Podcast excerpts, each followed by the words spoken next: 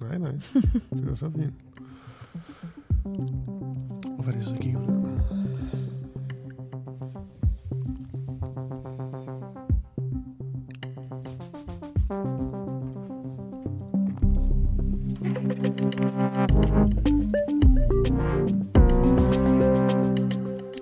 Godmorgen. Det er onsdag den øh, 7. december.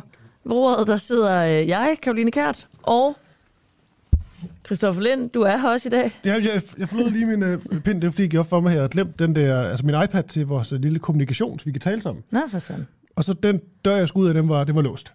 så, Vi er låst inde. Ja, men øhm, første kilde, vi starter hårdt ud med, det er, det er også dig, der, øh, der, der tager den, det er Susan øh, Healy.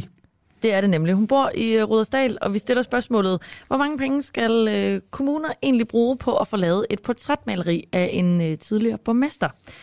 I Rudersdal, der skal byrådet nemlig i dag tage stilling til, om der skal bruges 250.000 kroner på at portrættere den tidligere borgmester Jens Ive.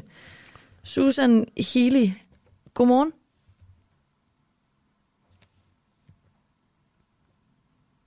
Ja, Susan, er du med? Er det Nej, jeg kan vel ikke høre noget. Vi får en masse øh, tommelfingre opad derude. Det, det, det, det er jo godt tegn. Hvor meget sagde du? 250.000? En kvart million. Det er en øh, tradition, eller ja, det er en tradition i Rudersdal, at borgmestre de øh, portrætteres, når de ligesom giver borgmesterkæden videre. Øhm, og det er også en tradition, at den tidligere borgmester selv får lov til at vælge en kunstner. Ja. Så øh, den øh, seneste borgmester, der er blevet malet, det er øh, tidligere borgmester i øh, Søllerød og Rudersdal Kommune, Erik Fabrin. Han blev malet af kunstneren Jørgen Boberg til en pris på ca. 150.000 kroner. Og nu har øh, Jens... Det var det billigt, ellers. Billigere. Jeg, jeg skulle lige til at sige, jeg ved ikke, om det er billigt. Det er i hvert fald billigere end Jens Ive, som har valgt en kunstner, der er mere på de 250.000 kroner. Der er jo ingen pris på god kunst. Man kan så sige, at problemet her kan jo så være, at, øh, at pengene måske kunne have gået til noget, øh, noget, noget ganske andet. Nå, jeg tror, Susan er med nu. Godmorgen, Susan. Ah, er hun altså ikke rigtig. Nej. Nå, men det er på øh, økonomiudvalgets dagsorden øh, i dag, at øh, de skal tage stilling til, om de vil bruge alle de her penge. Direktionen i øh, Rødersdal, de øh, foreslår, at den her foreslåede portrættering af Jens Ive skal godkendes, og at udgifterne afholdes inden for direktionens midler til aktiviteter. Så de synes umiddelbart, det er da bare en super duper idé, at vi lige bruger en kvart million på det.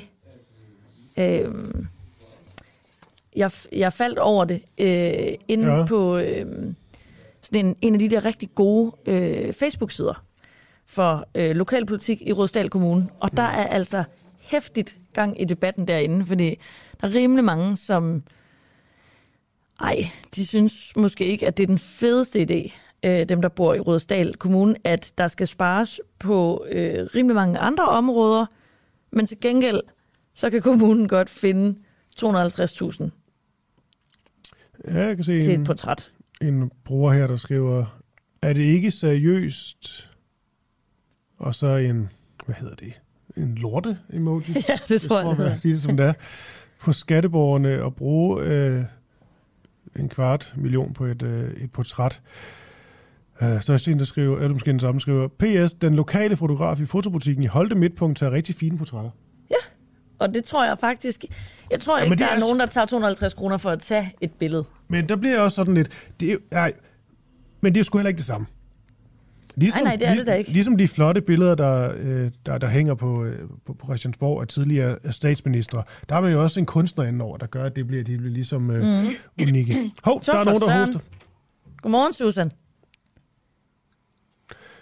Vi, Rolly, var du nødt til at prøve at, nu kan vi simpelthen... Vi kan høre hun... trykke på nogle stik eller sådan der? hun øh, vi kan høre Susan, der... Nej, nu lader hun på. Men der er kommet lyd igennem, kan vi lige sige til vores producer. Et host af en art. Jamen, det var en, en form for rømmen. Ja. Hvad sidder du og siger om de billeder inde på Christiansborg? Nej, det er bare, at, øh, at de her billeder skal jo også på en eller anden måde... Altså, det er jo nogen, der bliver, øh, bliver hængende og bliver stående i, øh, i, i mange år. Så det der med, med prisen og sådan gør det op i, at, at 250.000 for meget. Jeg synes bare, det er svært at vurdere nogle gange, fordi at, øh, det er jo også ligesom, så får man et, et fint øh, eftermæle på en eller anden, øh, mm. øh, på en eller anden måde. Øhm, og så det... nogle gange skal man også bare huske, jeg ved ikke helt, hvorfor jeg sidder og taler, øh, forsvarer de her billeder lige nu. Og det, du de taler meget op, men det er fint, fordi jeg, har, jeg tror, jeg er lidt på borgernes, øh, Rødstadborgernes hold. Det er også mere, fordi jeg har sådan, hvor meget 250.000 kroner egentlig. Nej, men det er da ikke særlig meget, men jeg tror bare, der er nogen, der tænker, Altså okay, hvis vi skal, ja, i det store kommunale budget, der er det ikke meget, men hvis vi skal spare nogle andre steder, så kunne vi jo godt have sparet mind, altså vi kunne have sparet i hvert fald en kvart million mindre på, det ved jeg ikke. For eksempel så er der, jeg lagde mærke til en øh, Facebook-kommentar i går også, at, øh, at lyset, øh, julelyset uden for en rådhuset, det, det lyser kun fra kl. 16 til 20. Så der har de sparet på energien. Så hun synes, det kunne, det kunne, man kunne godt få det til at, at lyse længere. I hører mig? Ja, hej Susan. Ej, godmorgen, Susan. Hej. Nå, godmorgen. Så lykkedes det. Så lykkedes det. Ja, Susan, godt. nu har vi siddet og ævlet en hel masse om det her portræt. Kunne du, kunne du egentlig høre os hele tiden? Nej, jeg kunne nemlig ikke høre jer. Nå. Jeg kunne kun høre Oliver ude i... øh, Ja, så, så I har måske godt kunne høre mig, hvis jeg bare havde sagt noget. Men jeg kunne ikke høre jer. Og du rømmede dig lige pludselig, og så tænkte vi, der, der er liv i den Nu er anden. hun der. Nå, Okay, ja, ja. Nå, men Susan, vi har jo sådan set ringet til dig, fordi øh, du bor i Rudersdal Kommune, og din søn har lavet en figur af modellervoks, der forestiller Jens Ive. Ja, Er den til kommunen? Øh, ikke umiddelbart. Altså, det er en, han har lavet, øh, da vi har, altså, vi har jo talt om den her sag herhjemme de seneste par dage. Mm. Øhm, og så har han, så synes han, det var meget sjovt at prøve at lave sådan en figur, som øh, ikke behøvede at koste en kvart million, vil jeg så sige. Øh, men det er ikke sådan, han tænker, at den er til kommunen. Hvis de gerne vil have den, så tænker jeg da godt, de må få den. altså, gratis ovenikøbet. Gratis? Nå, for jeg skulle lige til at sige, hvis den ikke skal koste en kvart million, hvad skal den, hvad skal den øh, lille voksfigur så koste? Jeg har faktisk et billede af den her. Ja, jamen, jeg, jeg tænker, altså jeg tænker 0 kroner vil være, vil, vil være fint. I vil give den Øhm. gratis? Ja, det, det vil vi godt. Det vil vi godt. Ja. Hvis nu øh, kommunen alligevel øh, takker nej til modellervoksdukken, men ja. Beslutter at holde den her tradition om et portræt i hævd, hvor en rigtig portrætmaler øh, bruger en rum tid på at lave et flot portræt, hvad synes du så, at den maksimale pris skal være? Jamen, jeg synes jo selvfølgelig, at en portrætmaler skal have betaling for sit maleri. Det er klart. Øh, så spørgsmålet er jo mere, om jeg synes, at der skal være sådan en tradition. Øh, jeg synes jo, at, øh, at øh, kommunen skal bruge sådan cirka 0 kroner på portrætmalerier af tidligere borgmestre. Det er sådan set det, der er, er min holdning. Øhm, og for mig, der handler det sådan set om to ting. Øhm, den ene, det er jo, altså, at et sådan maleri vil jo skulle betales med skattekroner. Øhm, og i respekt for, at det jo sådan set er penge, som kommer fra borgerne i Rudersdal Kommune, så mener jeg, at pengene de skal prioriteres på en måde, så de kommer borgerne til størst mulig gang. Og det, det mener jeg ikke, at de gør ved, at de bliver brugt på et maleri, som skal hænge på et rådhus. Der mener jeg, at der er masser af andre steder, hvor pengene ville kunne gøre meget mere gavn. Øhm, og det, altså der mener jeg, at den borgernære velfærd, og det er for eksempel skoler, daginstitutioner, øhm, det sociale område, og det er jo bare for at nævne nogle eksempler. Altså jeg mener, at der er masser af områder, hvor, det vil, hvor pengene vil gavne mere. Nu kender Øhm. jeg ikke Rudersdals øh, totalbudget, men 250.000, det er jo ikke en, det er jo ikke den største post i et kommunalt budget. Nej, det er fuldstændig rigtigt. Det er det ikke. Men det er jo stadig penge, man så har valgt ikke at bruge på den borgernære velfærd. Og jeg kan ikke lade være med at tænke på, at altså, når man på en eller anden måde, når de penge er der i kassen til sådan et, et maleri, så er det jo fordi, at de på en eller anden måde er lagt til side, og der er budgetteret med det. Og så er det jo penge, man bevidst har valgt ikke at bruge på den borgernære velfærd. Jeg tænker, selvom 250.000 er, er måske er småpenge i et kommunalt budget, så er det jo stadig penge, som vil gavne rigtig meget på andre områder. Altså der er jo skoler, der, der sikkert trænger til en opdatering. Jeg tænker, der er mange øh, mennesker i kommunen, der kunne pege på områder, hvor de penge vil gavne mere. Så, så det, det er mere det, det handler om, at det er simpelthen respekten for, at det er skattekroner. Øhm, og så er der den anden ting, som jeg også godt lige vil sige, det er, at, at jeg mener, det er et ufatteligt dårligt signal at sende i en tid, hvor vi alle sammen skal spare. Øhm, og så mener jeg faktisk, det er dårlig dømmekraft, når Jens Ibe han peger på en maler, som skal have en kvart million øh, for et maleri. Og jeg, jeg synes, det er meget helt ubegribeligt, at man ikke lige stopper op og tænker, om det her beløb, som den her maler så vil koste, om det egentlig øh, om det er okay i, i den tid, vi lige er i lige nu. Ikke? Men er det, øhm. er det ikke også lidt kedeligt ikke at, at, at have ikke at bibeholde nogle traditioner i kommunen? Der er jo en tradition i Rådsdal for at få malet det her portræt øh, af en afgående borgmester. Skal der ligesom ikke også, jeg tænker bare, skal der ikke være plads til kunst og kultur og tradition på et rådhus og i en kommune? Altså, når du spørger på den måde, så vil jeg sige, tradition i sig selv er ikke en begrundelse for at fortsætte med at gøre noget. Det er den første ting. Og så mener jeg faktisk, altså det er jo, det er jo min helt personlige... Hvorfor, hvorfor er det egentlig ikke det? Jamen, fordi der findes jo traditioner, som, altså, som man ændrer med tiden, når tiden ikke længere er til det. Sådan en tradition går jeg ud fra i forhold til altså, at male øh, portrætter af, af, af altså både kendte personer og embedsfolk, at det startede, hvor, der ikke var, hvor man ikke kunne tage billeder. Altså, så, så det er jo et spørgsmål om at, at ændre en tradition, så den passer til den tid, man lever i. Jeg synes, det er gammeldags. Øhm, det synes jeg faktisk. Og så mener jeg ikke nødvendigvis, at et rådhus skal være et sted med kunst. Og igen, så handler det om respekten for skattekronerne, og med, altså, at man tænker på, hvor kan pengene gøre allermest gavn. Og jeg tænker, det er men, men, må lige afbryde, Susan, undskyld, der, der, er forskel ja, ja, ja. På et, der er forskel på et uh, maleri lavet af en kunstner, og så på et, uh, et, et fotografi. Det kan selvfølgelig godt være fotografi taget af en uh, mere sådan... Uh, hvad hedder sådan noget, uh, kreativ fotojournalist, men altså, mm. det der med, altså, et fotografi, altså, de seneste mange, mange borgmestre, der har været, de havde også haft mulighed for at få et fotografi op og hænge, men det er jo fordi, man jo har valgt den her retning, der hedder, at, uh, at det her ligesom skal være et, et værk. Præcis, men du siger det jo selv, de har valgt det. Altså, det er jo et valg, og det er jo, og det er jo en holdning, man kan have. Jeg er bare uenig i den holdning. Ja. Og det er jo med øje for, at det koster mange penge. Altså et fotografi kan jo lige så vel afbillede den historie, man gerne vil fortælle. Og det kan gøres væsentligt billigere. Så det er jo igen, vi er tilbage med respekten for skattekronernes, øh, altså at, at pengene kommer fra borgerne. Så det er sådan set det, det handler om for mig. For mig skal der ikke altså, nødvendigvis være kunst på rådhuset. Nej, men du, er stadig, men du synes stadig, at der skal være et fotografi? Eller det, du det synes jeg godt. Det, det kan man godt have. Det, det altså okay. for at kunne, kunne vise, det, det de borgmestre, der har været gennem tiden. Det, altså, det, det kan jeg godt leve med, ja. Okay. Men, men jeg synes, det behøver at være, være kunst. Ja, man behøver ikke kalde det kunst. Nej, det er jo det er fair nok. Mm. Der er opbakning i kommentarsporet. Ikke til mig, vel? Nej, til Susan. Der bliver skrevet, godmorgen fra Gitte, 100% enig med Susan, og øh, ja, der er, der er nogle andre, der også ting, der skriver, man kunne også bare hænge et pasbillede op, og ja.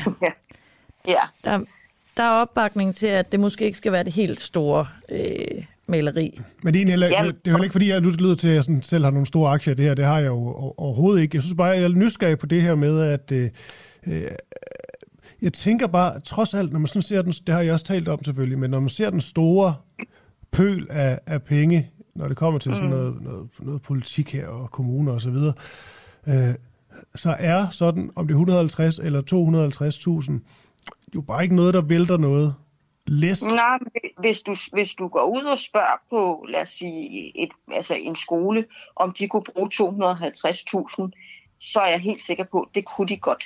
Altså, de kunne godt, der kan være nogle nedslidte legepladser, og der, altså, jeg, jeg synes, at den holdning af 250.000, det er jo ikke så meget i et kommunebudget. Det, det er en lidt farlig vej at gå. Øh, og igen, fordi jeg tænker, hvad, hvad bruger man så ellers penge på? Øh, hvor man tænker, om det er jo ikke så mange penge, det er ikke så mange penge. Altså, det er jo, altså, altså 250.000, det er mange penge. Det, det er det. Ja, det, det er jo godt være, men det er også så sjældent, man ligesom tilvælger en skole og, og, og, og, hjælper ikke nogen af de, de andre, men det er, jo en, det er jo en helt anden snak.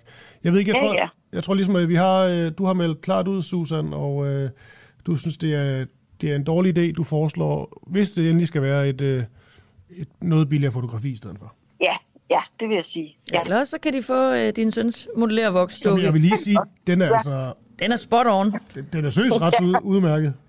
Ja, ja, Ja. ja. Jamen, han er også stolt. Vi tilbyder, den, øh, vi tilbyder den til en af jeres byrådsmedlemmer øh, lidt senere på morgenen. Der kan du jo lytte med. Ja, det er så fint.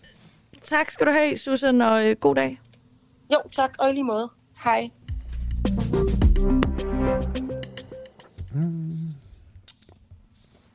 Det er også fordi, jeg tror, jeg tænker nogle gange, det er sådan, det er det nemmeste at blive farvet over det her. Ja, det er det da. Skatteborgernes penge. Det er jo så dejligt.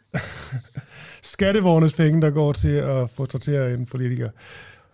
Jeg ved sgu ikke. Jeg, jeg, jeg, jeg har generelt svært ved at blive sur og sådan noget. Jeg er også svært ved sådan noget med politikere, især sådan noget minister, der flyver første klasse, og folk så bliver sure over det. Nej, de må da gerne flyve første klasse. De vil jo ikke være ligesom os. De må også gerne gå i pæne sko. Jo, jo. Men der er ikke nogen, der er ikke nogen grund til at købe hele garderoben øh, for vores penge. Der er ikke nogen grund til, at de skal sidde med ekstra benplads, når de måske ikke er højere. Altså, det er sådan, but why? Jeg forstår ikke. Jeg kan heller ikke blive sur. Det er ikke sådan, at mit pis det koger. Nej. Men jeg er bare sådan, så er, så er du ikke et vildere menneske. Du er da sikkert sød og dejlig, øh, rar, men du behøver ikke sidde på første klasse. Det er bare sådan, jeg bliver ikke sur over det. Kan det egentlig være, at vi skal smide det der billede op på vores, øh, vores fa- godt- Facebook, jeg øh, hvis vi lige får lov det. til det af Susan? Det tror jeg, vi gør. Hun lyder stolt af, af Sønnekes værk. Om Det vil jeg også være. Det er godt lavet. Måske jeg tænker han selvfølgelig både faktisk... billedet, men også, nu tænker jeg her, øh, voksdukken eller lierdukken, Ja. jeg er ret vild med. Jeg overvejede, og øh, jeg glemte at spørge hende, om han kan lave den i en til en. Det er jo en lille bitte en. Nå, det kan jeg spørge hende om. Ja. Nu skal vi tale med Henrik. Henrik Wenzel, han er professor i Grøn Omstilling ved Institut for Grøn Teknologi på SDU. Og det er et, øh, et spørgsmål, vi kommer til at stille i løbet af morgen, om hvorvidt det er løgn, når den virksomhed, der hedder Topsø, de siger, at den bidrager til at producere bæredygtig flybrændsel. Den danske virksomhed Topsø, der har det som erklæret mål at arbejde for at gøre flytrafikken grøn, de har indgået et samarbejde med firmaet, der hedder Brasil Biofuels om fremstilling af flybrændstof i Brasilien, der ifølge virksomheden skal være bæredygtig. Så langt, så godt. Denne her brasilianske virksomhed, den står dog bag afskovningen af Amazonas, og så bruger den sådan noget palmeolie til at fremstille flybrændstof. Jeg ved ikke meget om det her, øh, hvorvidt det er skidt eller ikke er skidt, det her palmeolie. Jeg har en idé om, det ikke er en god idé, men det må vi spørge Henrik om. Godmorgen, Henrik. Godmorgen. Altså, den her virksomhed, ja først virksomheden Topsø, de kalder flybenzinen, som de ligesom hjælper med at fremstille, Sustainable Aviation Fuel. Oversat til godt dansk, bæredygtigt luftfartsbrændstof. Er det løgn, det her med det bæredygtige? Ja, når det er lavet af palmeolie, så er det ikke bæredygtigt. Hva- hvad er det, der er med palmeolie? Bare, kan vi lige få det kort slået fast og forklaret?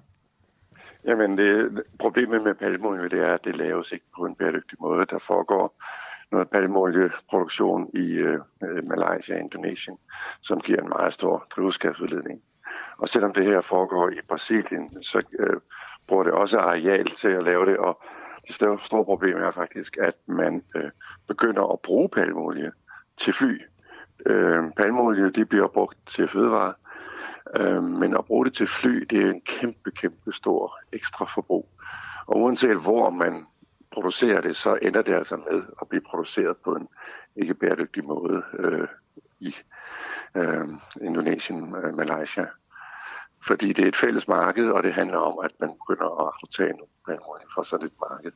Og så kommer der, opstår der en ekstra produktion et eller andet sted. Så, så markederne hænger sammen, og, og problemet er, at øh, have den ekstra efterspørgsel til, til flyene, nu det kommer op. Okay. Benzin baseret på det her øh, palmeolie, er det mere, kan man sige det, sådan, er det helt klart og konkret, er det mere eller mindre forurenende end, lad os sige, nuværende flybenzin? Standard. Det er faktisk, det er faktisk mere forurenende. Mere også, ja. Ja, det er det. Hvad er det så, øh, ja, det er sikkert ikke det, du øh, det ved du sikkert ikke noget om, men alligevel, altså hvad er det ligesom, man tænker, at Topsø kan få ud af det her, det her samarbejde? Er der ikke noget godt at sige om øh, Brasil Biofuels? Jamen, Topsø leverer jo fabrikken til det her, og leverer teknologi. Topsø leverer ikke selve palmolien. Øhm, og det er klart, det er jo en god forretning for Topsø at gøre det. Og det er biobrændstof, og, og, og det kan lyde bæredygtigt, fordi det er lavet af biologisk materiale. Men problemet er, at, øh, at det er det ikke. Det bliver lavet i Brasilien, og der er det formentlig bedre, end at lave det i Malaysia og Indonesien. Jeg ved det ikke. Øh, det bliver lavet på, som jeg har forstået det, en eksisterende palmoliefabrik. Øh, og så kan det måske se mere bæredygtigt ud, end hvis man rydder noget regnskov og laver en ny palmolieplantage. Så, så, så derfor så kan det måske se, se bæredygtigt ud. Problemet er bare, at hvis det er en eksisterende palmeolieproduktion, man så pludselig begynder at bruge til fly i stedet for, øhm, så sker der jo det, at den palmeolie ikke bliver solgt til andre ting, og så kommer der alligevel en ny palmeolieproduktion øh, i gang så til at erstatte det, som flyene nu skal, skal have. Og på den måde, så den nye palmolieproduktion kommer ikke nødvendigvis fra Brasilien, kommer et, et andet sted fra, nemlig Indonesien eller Malaysia. Og så har man problemet. Så, så man kan ikke se så isoleret på tingene, øh, som, som, øh, som det er, hvis man siger, at det her det kommer fra et bæredygtigt sted, og det er certificeret og sådan noget. Øh, fordi markederne hænger sammen. Det handler om, at man nu begynder med en stor ekstra forbrug af palmolie, og, og, og det skaber den situation, at den palmolie bliver brugt eller bliver produceret et, øh, et sted, hvor, øh, hvor klimabelastningen er meget stor. Men altså, den her aftale mellem Topsø og så Brasil Biofuels, den går jo ud på at bygge Brasiliens første fabrik til at producere bæredygtig flybrændsel, og det er jo så Topsø, der ligesom leverer teknologien, der skal bruges øh, ja. til det. Hvis vi nu lige et øjeblik prøver at se positivt på det her, tale Topsø lidt op, er der så ikke mulighed for, at de jo netop ved at levere teknologien og deres know-how og også deres øh, måske etiske kompas, alt det her, altså på en eller anden måde kan få skabt en god og positiv øh, ændring?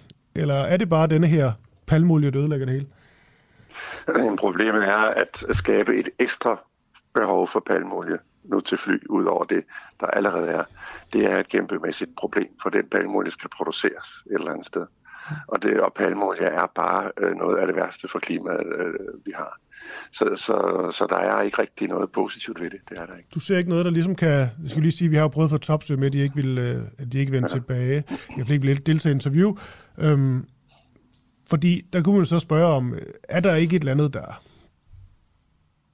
positivt at sige? Men det, det er som om, der er ikke noget, der kan vride ud af det. Nej, man kan selvfølgelig lave det på en mere eller mindre venlig måde, men det øh, øh altså miljøvenlig måde, men, men øh, det store problem, det er selve forbruget af palmolie, som skal produceres. Øh, den ekstra palmolie, og når man skal lave en ekstra palmolie, ja, så, så kommer det til at ske. Øh, der, hvor der sker ekstra palmolieproduktion i dag, der hvor man udvider det i Tunesien, man rejser. Øh, og det er altså meget belastende for klimaet. Ja. Øh, altså, Topsø har jo et argument, som handler om, at øh, Brazil Biofuels forsøger at få deres øh, palmeolie certificeret efter øh, nogle ordninger. Ja. altså, jeg tænker bare, ja. hvis du siger, at det overhovedet ikke er bæredygtigt, hvordan kan de så blive certificeret? Fordi det er sådan nogle øh, ordninger, de har, det er ligegyldigt at nævne navnene på dem, men det er sådan nogle sustainability forskellige ordninger. Ja, og problemet med sådan nogle certificeringsordninger, det er, at hvis man går ud isoleret og ser på en, øh, en palmolieplantage, så kan det godt være, at man kan overholde nogle standarder. Men det hjælper bare ikke noget, når man har nogle fælles markeder for palmolie, som er globale. Mm. Så handler det om, hvis man inducerer et stort ekstra forbrug, så bliver der lavet en ekstra portion et eller andet sted, og den bliver ikke nødvendigvis certificeret. Så man tager jo palmolien fra et andet forbrug, hvis man begynder at bruge den til flyene. Og så kan det være lige meget, at den er certificeret, hvis den ekstra produktion, som kommer op og står, så ikke er certificeret. Og man kan ikke certificere sig ud af det her palmolieproduktion. Det kræver jo nyt areal et eller andet sted på jorden. Og når man skal have nyt areal til at producere så meget, som det handler om til flyene, øh, så kommer det til at gå ud over øh, biodiversiteten. Det kommer til at gå ud over klimaet, uanset om man certificerer eller ej. Øh, hvad skal vi egentlig gøre, hvis, vi ikke, hvis det ikke skal være det her? Hvad skal flyene så øh, flyve på? Jamen flyene skal jo flyve på øh, CO2-brint. Det er det her Power X, vi har talt så meget om øh, i Danmark de senere år. Mm. Og som man også er begyndt i Aalborg, vil man nu til at lave den her slags flybrændstof. Det er det, der er det rigtige. Det er det, der holder og er bæredygtigt på længere sigt. Øhm, og palmolie skal man simpelthen bare lade være med. Skal vi ikke bare lade det være de sidste ord? Ikke mere palmeolie. Henrik Wenzel, øh, professor i grøn omstilling ved Institut for Grøn Teknologi på SDU. Tak fordi du var med. Selv tak.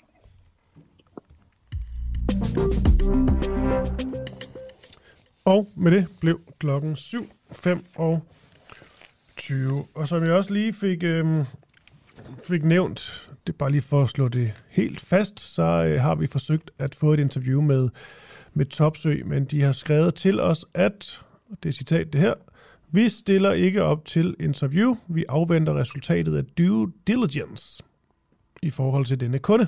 Mm-hmm. Nå. Due diligence. Ja, ja. Det er sådan, det er sådan et helt andet sprog, man taler om, når det kommer til sådan noget her. Ja. Men det er jo godt nok. Nu står der i vores rundown, at vi skal ringe til vores kollega Christian. Jeg ved ikke, om det er godt nok. De må da held, de må da gerne stille op til interviews. Nå, nej, men det er det da ikke.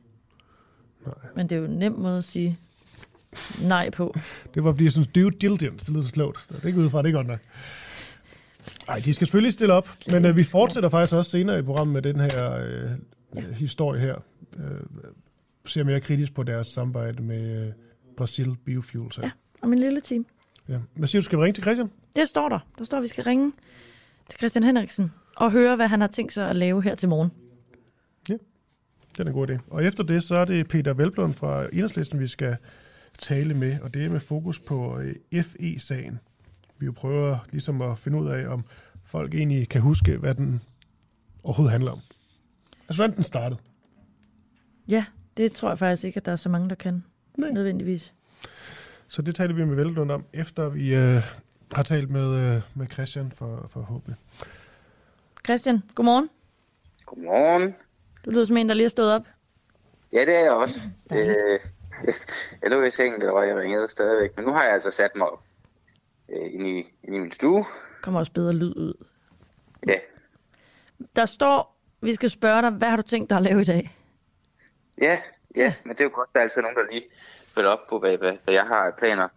Øh, jamen, øh, det har jo... Øh, det har jo længe været sådan en, en mission for os, og det var jo især noget, øh, Clara Vind sad på, da hun var hos os. Det, det er hun så ikke, ikke længere, men øh, den her Ahmed Samsam-sag, og øh, hvorvidt øh, forskellige partier ønsker at få den undersøgt. Et parti, der ikke har vil forholde sig til det overhovedet endnu, det er Moderaterne. Clara Vind, hun mødte øh, Lars Løkke Rasmussen på, på valgaften, hvor hun, hvor, hun, hvor hun spørger ham øh, face to face, og han siger, at øh, det kan vi simpelthen ikke snakke om i aften. Det her, det skal handle om om valget. Og, øh, og så har hun siden da prøvet at få svar fra ham øh, på det spørgsmål, også fra Jakob Engel Schmidt og fra øvrige dele af Moderaterne. Men det, det er simpelthen bare et spørgsmål, der ikke på nogen som helst måde kan blive besvaret, hvorvidt de ønsker en, en undersøgelse af, af Ahmed Samsam-sagen. Og øh, det, det, der er det spændende ved det her spørgsmål, det er, at da sagen foregår, da Ahmed Samsam bliver anholdt, da han i sin tid er, altså det, man skal jo lige, okay, det, jeg ved jo ikke, om alle er med øh, på. Ahmed Samsam, det er denne her mand, der bliver øh, anholdt for at være øh, terrorist. Og så viser det sig så, øh, påstår han, og der er mange øh, indiser, der peger i den retning, at han skulle være, i virkeligheden ikke være terrorist, men han skulle have været dansk agent for PET. Nu har han så siddet knap seks år i fængsel for at være terrorist. Og øh, det, det drejer sig jo om, om retssikkerhed, det her. Altså, kan du være dansk agent for PET, og så regne med, med at din retssikkerhed den bliver vedligeholdt? Det er der jo noget her, der kan, der kan tyde på, at du ikke kan regne med. Så derfor så har jeg lavet, en, og, og nu skal jeg jo også til det, jeg skal, jeg skal jo spørge Lars Lykke i dag. Og øh, vi, har, vi har ikke kunne få svar på nogen som helst tænkelig måde. Vi har sendt sms'er, vi har ringet, vi har skrevet, vi har prøvet at lukke op, hvor vi tænker, han er inde på Christiansborg, og han har bare sagt ingen kommentar. Så ved jeg, at Lars Lykke, han vil gerne gøre noget ved sit fadøls-image. Det har han været ude at sige i flere forskellige medier og podcasts, hvor han har været gæst, at han faktisk slet ikke er så meget til fadøl. Han kan egentlig bedre lide rødvin, og det hører jeg så. Så jeg har øh, øh nærmest lavet min egen rødvin. Jeg har i hvert fald øh, købt noget rødvin, og så har jeg pillet markatet af. Og så har jeg klistret et nyt markat på øh, med øh, nogle spørgsmål på. Og på øh, rødvinen her, som jeg sidder med i hånden lige nu, øh, og det er altså ikke så tit, jeg sidder med, sådan en i hånden klokken halv otte om morgenen, øh, der står der, i hvert fald ikke længere, der står der, kære herr Lars, ønsker Moderaterne en undersøgelse af Ahmed Samsam-sagen. Og jeg spørger også, tog du, da du var statsminister, en beslutning om, at det skulle holdes hemmeligt, at Ahmed Samsung var dansk agent? For det skete jo på hans vagt, det her. Det skete, da han var statsminister, og Søren Pape var justitsminister. Så hvis der er nogen, der har svigtet, hvis nogen, der har kendt til den her sag, så er det ham. Og derfor er det jo meget, meget relevant nu at høre, om han ønsker at få kuglegravet en sag, han måske selv spiller en kæmpestor rolle i. Og det kan jo også være derfor, han ikke ønsker at svare på det. Ja, jeg tror egentlig bare, det, er- det, det er fordi, vi skal videre i uh, programmet, kan jeg se på, uh, på tiden. Men vi, er det Ja, også noget med, men- vi kan, vi, kan, vi kan følge op senere på morgenen? Nej, men det, er jo- ja, det er jo det, for I ringer til mig igen kl. 8.50, hvor jeg står Nå, foran godt, fordi jeg har da lidt par spørgsmål. Godt. Jamen, så tales vi ved senere, Christian. Ja, og jeg, jeg, jeg, jeg står foran Moderaternes hovedkvarter 8.50, Godt. og der vil jeg prøve at aflevere vin til dem. Så vi snakkes ved der. Det bliver sjovt. Vi glæder os. Hej hej. God tur. Jo, tak.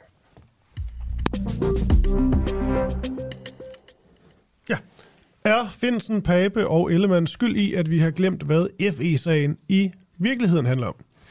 Det her spørgsmål, det stiller vi i den her uge, og det gør vi i samarbejde med det tech-medie, der hedder Radar.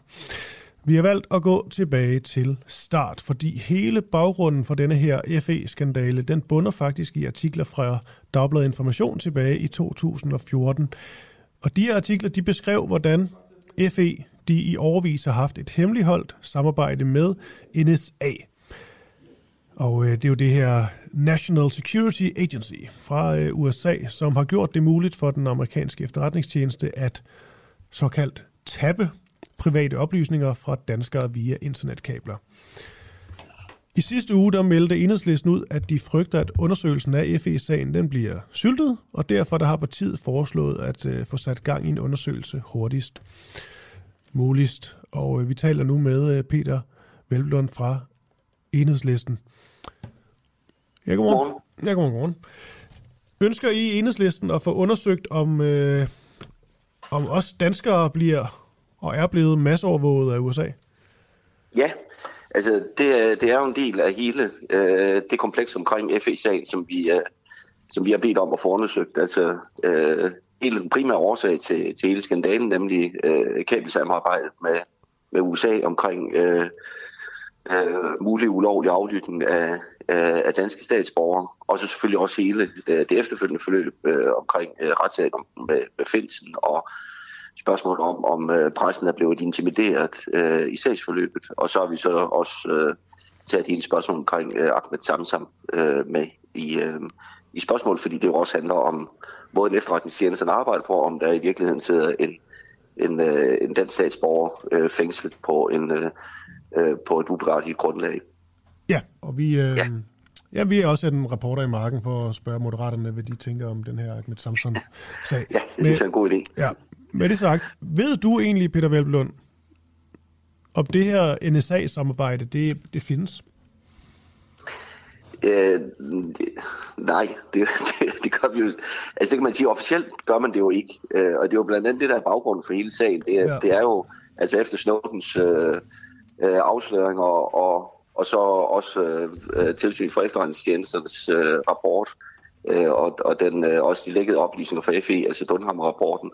Altså der er der jo temmelig meget, der tyder på det. Altså jeg havde selv oplevelsen tilbage i, i, i, i helt tilbage i år 2000 øh, og være på besøg op på, på aflytningsbasen op ved, ved, i skibsudlejen op i Jørgen, øh, hvor jeg jo indsamlet med en anden journalist, hvor vi, hvor vi rent faktisk mødte en, en, øh, en amerikaner inde på basen, øh, som, som kom fra det amerikanske handelsministerium. Øh, og det indikerer jo, at, at der allerede dengang, og det var jo også det, der var mistanken dengang, var jo, at, øh, at, øh, at øh, Danmark udvekslede øh, efterretningsoplysninger med, med USA gennem øh, samarbejde omkring øh, NSA, øh, altså hvor, hvor danske efterretningsoplysninger, øh, eller hvor USA og NSA fik adgang til at aflytte øh, kabler, øh, altså undersøgelske kabler i Danmark.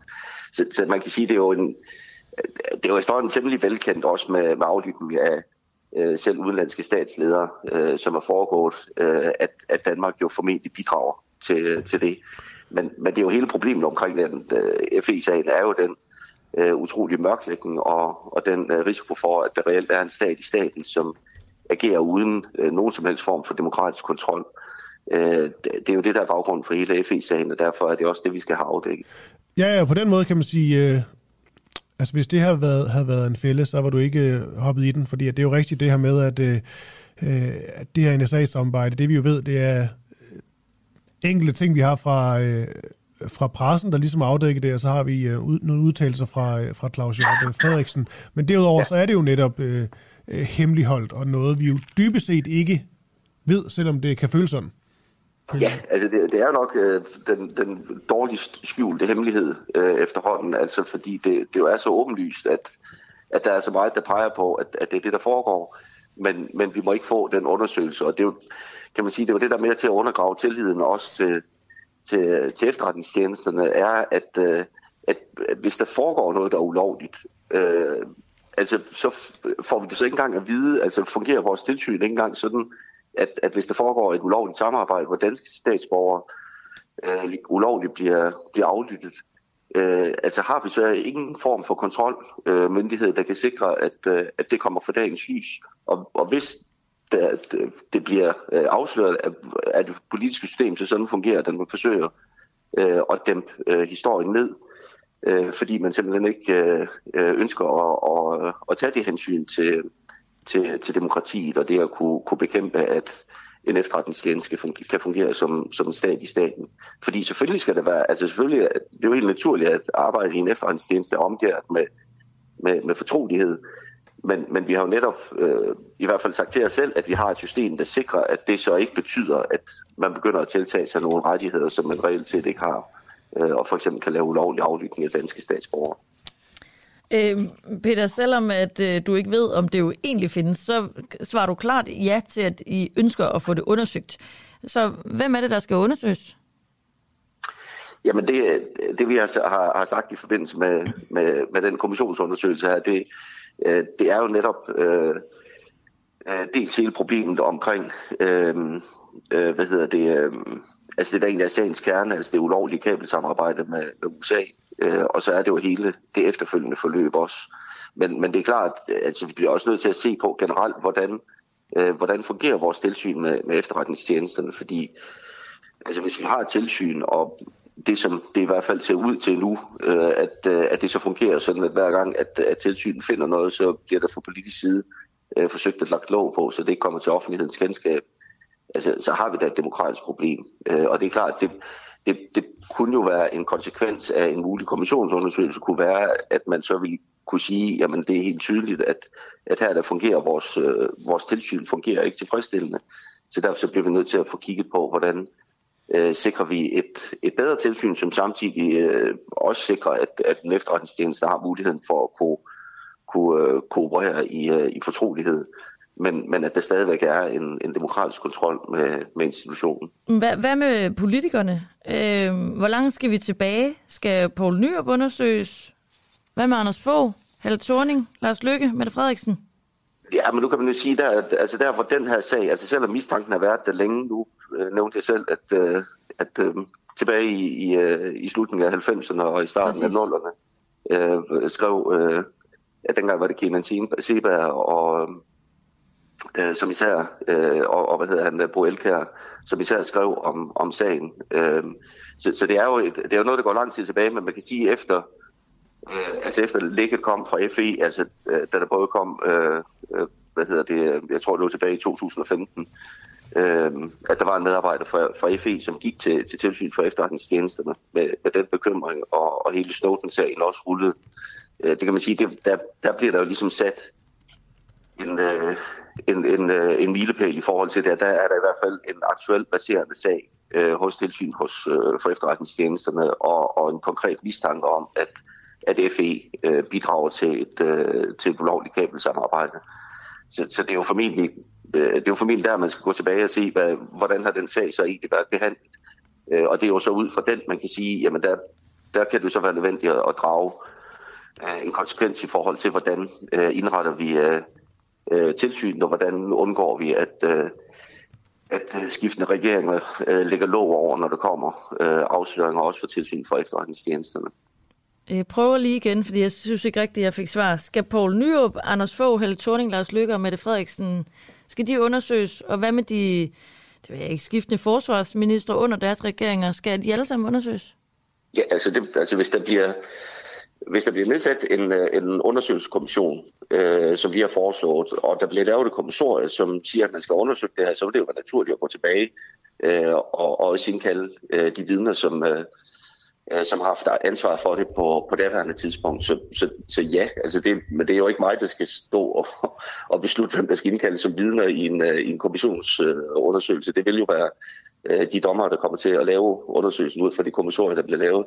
Men, men ja, det ville da være naturligt, at man går tilbage og også spørger dem, fordi øh, altså, hvis det bliver, som, som jeg siger, jeg synes, det kunne være naturligt, at man går tilbage og ser på den aktuelle sag her, som nu har jeg ikke øh, alle øh, dokumenterne præsent, men som jeg husker det, så tror jeg, det er tilbage i, i 2015 starter. Så vil det jo være naturligt, at man så, at en kommission så også indkalder de, øh, de vidner, der har øh, der har haft, øh, der har haft ansvar øh, i forbindelse med, med sagen og haft bemyndigelse til at kunne, kunne påvirke den. Peter Velblund, øh, tak skal du have. Selv tak. Fordi du var med. Og, tak. og vi øh, holder fast i det. Selvfølgelig. Vi holder ja, også fast i dig. Ja, det skal I endelig bare gøre. det er godt. Kan ja, du have en god morgen? Det er en stor demokratisk interesse, det her. Ja, tak lige måde. Det er godt. Hej. Hej. Nå, nu skal vi altså tilbage til den øh, kommunale farvelse. Ja. Jeg hader for ros for politikere. Ja, det gider Det skal ja. vi aldrig gøre. Nej. Jeg kan jo rigtig godt lide Peter Velblom sådan helt øh, personligt, sådan en uh, flink rar. Men lad være med rosers. Det, det går ikke. Nej. Det er jo ikke fint, du er blevet ved med at spørge ind til det med øh, sådan helt konkret. Altså, hvem der er, der skal undersøges? Fordi han svarede meget udenom i starten, det kan vi godt sige her på, på bagkant. Eller han svarede mere sådan overordnet, generelt. Men det er jo bare sjovt at have altså, med i puljen. Det er jo rigtigt nok, at mm. hvis det bliver, det bliver en undersøgelse, de gerne vil have, så er det jo for fanden Anders Fogh og Thorning, alle sammen, der skal... Så skal vi langt tilbage. Det bliver en lang undersøgelse. Nå, noget andet, vi skal have undersøgt, det er, øh, hvor mange penge kommunerne de skal bruge på at få lavet et portrætmaleri af en tidligere borgmester.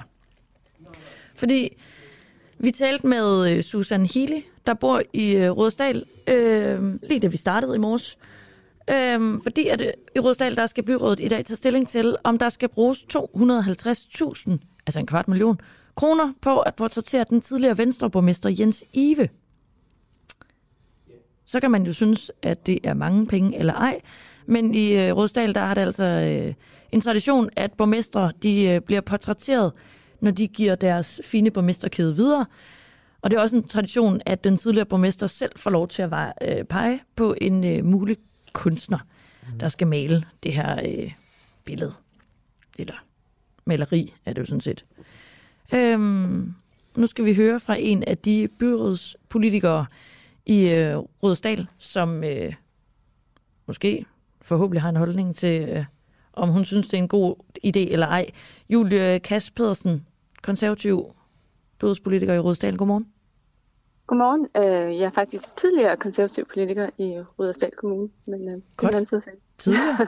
Så fik vi det på plads. Ja, præcis. Jeg udtrådte i øh, søndags fra Åh, oh, okay. Ja. Så det er meget, meget nyt. Så. Godt. Ja.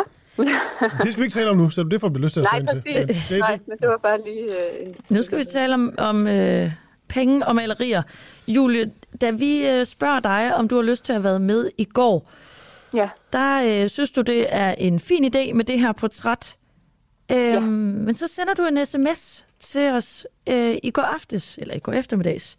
Ja, det er korrekt. Om, men, at du jeg... har, øh, du har tænkt lidt mere over det, og kommer til at argumentere for, nu læser jeg bare op fra din sms, at vi ikke skal prioritere et maleri af Jens Ive på nuværende tidspunkt. Hvad har, der fået dig, hvad har fået dig til at skifte mening fra i går til i dag, eller faktisk senere på dagen i går? Jamen, jeg ved ikke, om jeg har skiftet mening som sådan. Jeg har... Jeg, øh, går ind for kultur, og jeg synes, at, at traditioner er en god idé, og jeg synes overordnet set, det er en god idé at have portrætter hængende af borgmesteren. Det er også en gammel tradition, man har haft både i de tidligere kommuner og Nye Stat. Så på den måde synes jeg, det er en god tradition. Øh, jeg synes måske bare ikke nu i den nuværende situation, hvor vi i kommunen, øh, selvom vi har en okay øh, økonomi, har sparet 3 millioner kroner på kulturområdet. Vi har sparet på julelysene, så der er ikke julelys. Øh, juletræet slukkes, der er utrolig koldt på Rådhuset, så de mennesker, der sidder og arbejder på Rådhuset, de sidder og fryser. Og så har vi i mange år ikke fået prioriteret børnene ordentligt op i kommunen, øh, og, og har ikke, vi har ikke så mange penge, så jeg synes måske, det er lidt forkert signal i nuværende situation at bruge øh, 250.000 kroner på et maleri øh, på en tidligere borgmester. Men, men du synes alligevel til at starte med i går, at det var en okay idé? Der har du jeg ikke synes, lige overvejet ja. øh, de 3 millioner, I har sparet på kultur- og fritidsområdet og alle de andre områder?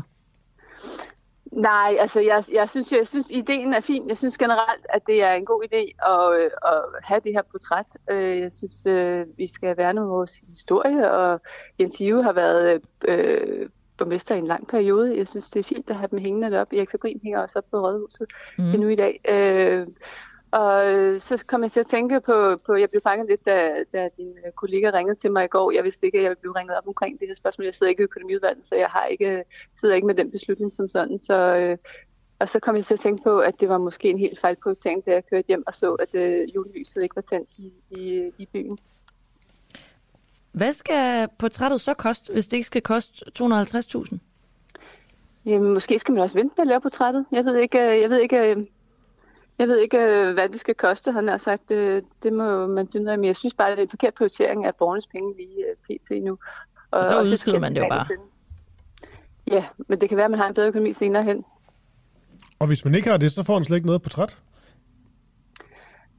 Det er da også Ja, det, altså det jo handler om at prioritere borgernes penge jo, kan man sige. Så, så ja, dybest set jo, hvis man ikke har 250.000 kroner, så kan man jo ikke få et portræt. Det, det er så taget på spidsen, sådan er det jo. Ja. Men I har, der er jo 250.000 at give af, hvis det er. Det er der, men de, jeg er sikker på, at man kunne bruge de penge på noget andet også, hvis det var. Så det okay. handler om prioritering. Men det kunne man jo også, øh, det kunne man også nogle af de andre år. Enig. Altså, der er forskel på at have 200... Altså, du lige sagt, at øh, økonomien egentlig er fin. Så på den måde kan det, kan det jo godt lade sig gøre. Det er det også kun de andre år. Det er jo... Økonomi, økonomien er ikke fin. Vi har sparet 3 Nå. millioner kroner på kulturområdet. Vi har bedt, øh, hvad hedder det, vores svømmehold om at reducere kraftigt på deres åbningstider. Så, så på den måde er vi jo ikke... Men vi er ikke så hårdt stillet som andre kommuner og, mm. og har øh, store øh, øh, besparelsesrunder ud over det. Øh, men vi har også bare en øh, kommune, hvor vi har øh, et, nogle velfærdsområder, der i den grad trænger til at blive prioriteret. Jeg ved og der slår 250.000 jo selvfølgelig ikke så meget, men, øh, men, men det jo handler jo også om en signalværdi, øh, hvis du går ud og bruger 250.000 af borgernes penge, øh, når de kan se, at der er så mange andre ting, de ikke får. Øh, vi har mange ældre i kommunen, og vi har mange børn, og, og sårbare børn, der har behov for ekstra hjælp øh, og ekstra støtte, og det har de ikke fået. Så jeg synes, signalværdien i det lige nu måske er forkert. Det er der også rigtig mange af jeres øh, borgere, der synes, der er i hvert fald hæftig debat inde på øh, Facebook-siden, der hedder Kommunalpolitik i Rådsdal Kommune. Øhm, og faktisk så er der en, der har oprettet et borgerforslag øhm, mod det her portræt af Jens Ive. Øh, okay. Der står, øh, vi er mange borgere, der mener, det er for dyrt med portrættet, der er budgetteret til 250.000 kroner. Vi ønsker ikke, at det forslag vedtages. Det er et østle med kommunens penge. Skal der laves noget, kan, eventu- kan det eventuelt være et øh, portrætfotografi. Det kan laves til under 5.000 kroner. Hvad tænker du om den idé? Øh, den har jeg faktisk ikke set. Øh, ja, spændende. Det kunne godt være, at man skulle finde fremtiden og lave fotografier. Det kan sagtens være. Øhm, jeg har ikke set, der var kommet et borgerforslag på den, men øh, spændende idé. Man kan sagtens tænke nyt. Ja, der er 51, der har været inde og stemme for, og de skal jo kun have 200 stemmer, når det er på kommuneplan. Ja, vi har jo fået sådan et øh, øh borgerforslag, så, så det, det, det kan sagtens være. Jeg tror, den store udfordring er faktisk, at de her klokken 9 øh, skal behandle det på øh, økonomiudvalgsmødet, øh, så der bliver den i hvert fald første behandlet øh, selve dagen. Men et portræt kunne godt være en idé? Altså, øh, undskyld, som fotografi? Ja, det synes jeg. Jeg synes, øh, at man kan få så meget flot, øh, hvis man får en ordentlig fotograf, og kan lave meget kunst, så det kan sagtens være en ny måde at forny sig på. Man behøver jo ikke, og selvom man har en tradition, kan man jo godt forny traditionen på en eller anden måde. Det vil, jeg, det vil jeg ikke være afvisende overfor. Men jeg, som sagt, jeg sidder ikke i økonomiudvalget, så det er ikke mig i første omgang, der kommer til at tage det. Men det bliver bare hurtigt sådan øh, underlig, det ved jeg ikke, sådan en pseudo-debat, fordi hvad så hvis man får en rigtig god fotograf øh, på, og man ja, får det i glas og ramme og sådan noget, så man alligevel ender på, lad os sige, 20-25.000. Er det så fint, fordi at det, er, det er så meget... Altså, det er jo stadigvæk, meget- det er jo stadigvæk penge, som man måske ikke burde bruge på, på det. Så på den måde er det jo også bare en svær diskussion, tænker jeg. For der er jo, ikke, Ja. der er jo ikke noget fakta, at det her beløb, det er for højt, det er for lavt. Det er vel lidt enten eller. Mm, ja, altså jeg, jeg, nej, det ved jeg ikke. Altså, mm. Der er nogle beløb, der trods alt er så små, at, at øh, man, man nemmere kan finde øh, penge til det store kommunebudget i hvert fald. 25.000 vil jeg ikke synes, øh, det, det kan man nok godt finde relativt nemt. Øh, 250.000 synes jeg alligevel er et signal at sende øh, på et maleri øh, af en tidligere borgmester. Mm. Fair nok. Især i, i, i nutiden, i dagens øh, Danmark, havde sagt, og dagens Rudersdal, hvor vi, altså, vi har slukket for, for vores øh, to øh, hvad hedder det, juletræer. De er kun tændt mellem 8 og 4 nu. Øh, undskyld, 4 og 8 om aftenen øh, nu, øh, fordi at man skal spare penge. Så øh, jeg er helt sikker på, at det ikke koster 250.000 kroner alle dem øh, være tændt lidt længere tid i december måned. Så, så, det, så det synes jeg jo er et signal, man, man sender her ved, at man, man, man, øh, man godt kan bruge 250.000 kroner på, på øh, kunstner. Men samtidig, som jeg, jeg, jeg står gerne ved, at jeg, øh, jeg synes, det er en god idé at have et maleri, eller en på en anden måde portrætteret øh, en tidligere borgmester, som man ligesom kan følge med sin kultur. Det kommer måske op, når kommunen finder ud af øh, senere, om de vil bruge en kvart million på det, eller øh, så bliver det udskudt. Så må Jens Ive vente. Julia Kast Pedersen, øh, tak fordi du var med her til morgen. Selv tak. Godmorgen. Tak. Lige med. Ja. Ja. Var det en fejl, da... Jeg sad og tænkte over... Det er også det er synd for, for kunstneren her, der ikke får sine penge. Det er vel... Jamen, ja. Øh, jeg har talt med kunstneren. Øh, nej, det har jeg ikke. Jeg har skrevet med kunstneren, som er, Jens Ive har... Øh, Peter Martensen. Ja, som han har foreslået. Og Peter vil ikke stille op, øh, før han, det er endeligt, om han får opgaven. Mm. Øhm, så han har jo ikke fået den endnu. Så han, indtil videre er han jo ikke gået glip af nogen penge. Nej. Men han er blevet spurgt, og han vil gerne male det. Det tager ham et halvt år. Hold da op. Ja, men det er noget med, øh, han skal ind i psyken af billedet, og han sendte mig en meget lang mail. Øh, Wow. med bilag af andre ting, han havde malet. Øhm, det er flot, men jeg ved ikke, om det er en kvart million. Ja, Det skal jeg ikke sige. Kunne sige. Var det en fejl, da DSB-chefer, det er en sjov historie det her, da DSB-chefer tog flyet til en konference om at få flere europæere til at tage toget? For nylig der tog 11 DSB-medarbejdere og chefer med fly frem og tilbage til en konference i Amsterdam. Konferencen her, den handlede blandt andet om at få flere europæere til at tage toget, og om at skabe en mere bæredygtig offentlig transport. Nu skal vi tale med Aske Witt Knudsen. Han er bæredygtighedschef og også underdirektør hos DSB. Det glæder mig til det interview her. Det er også noget, der ligger meget på sinde, det her med togrejse i Europa. Jeg rejser meget med tog.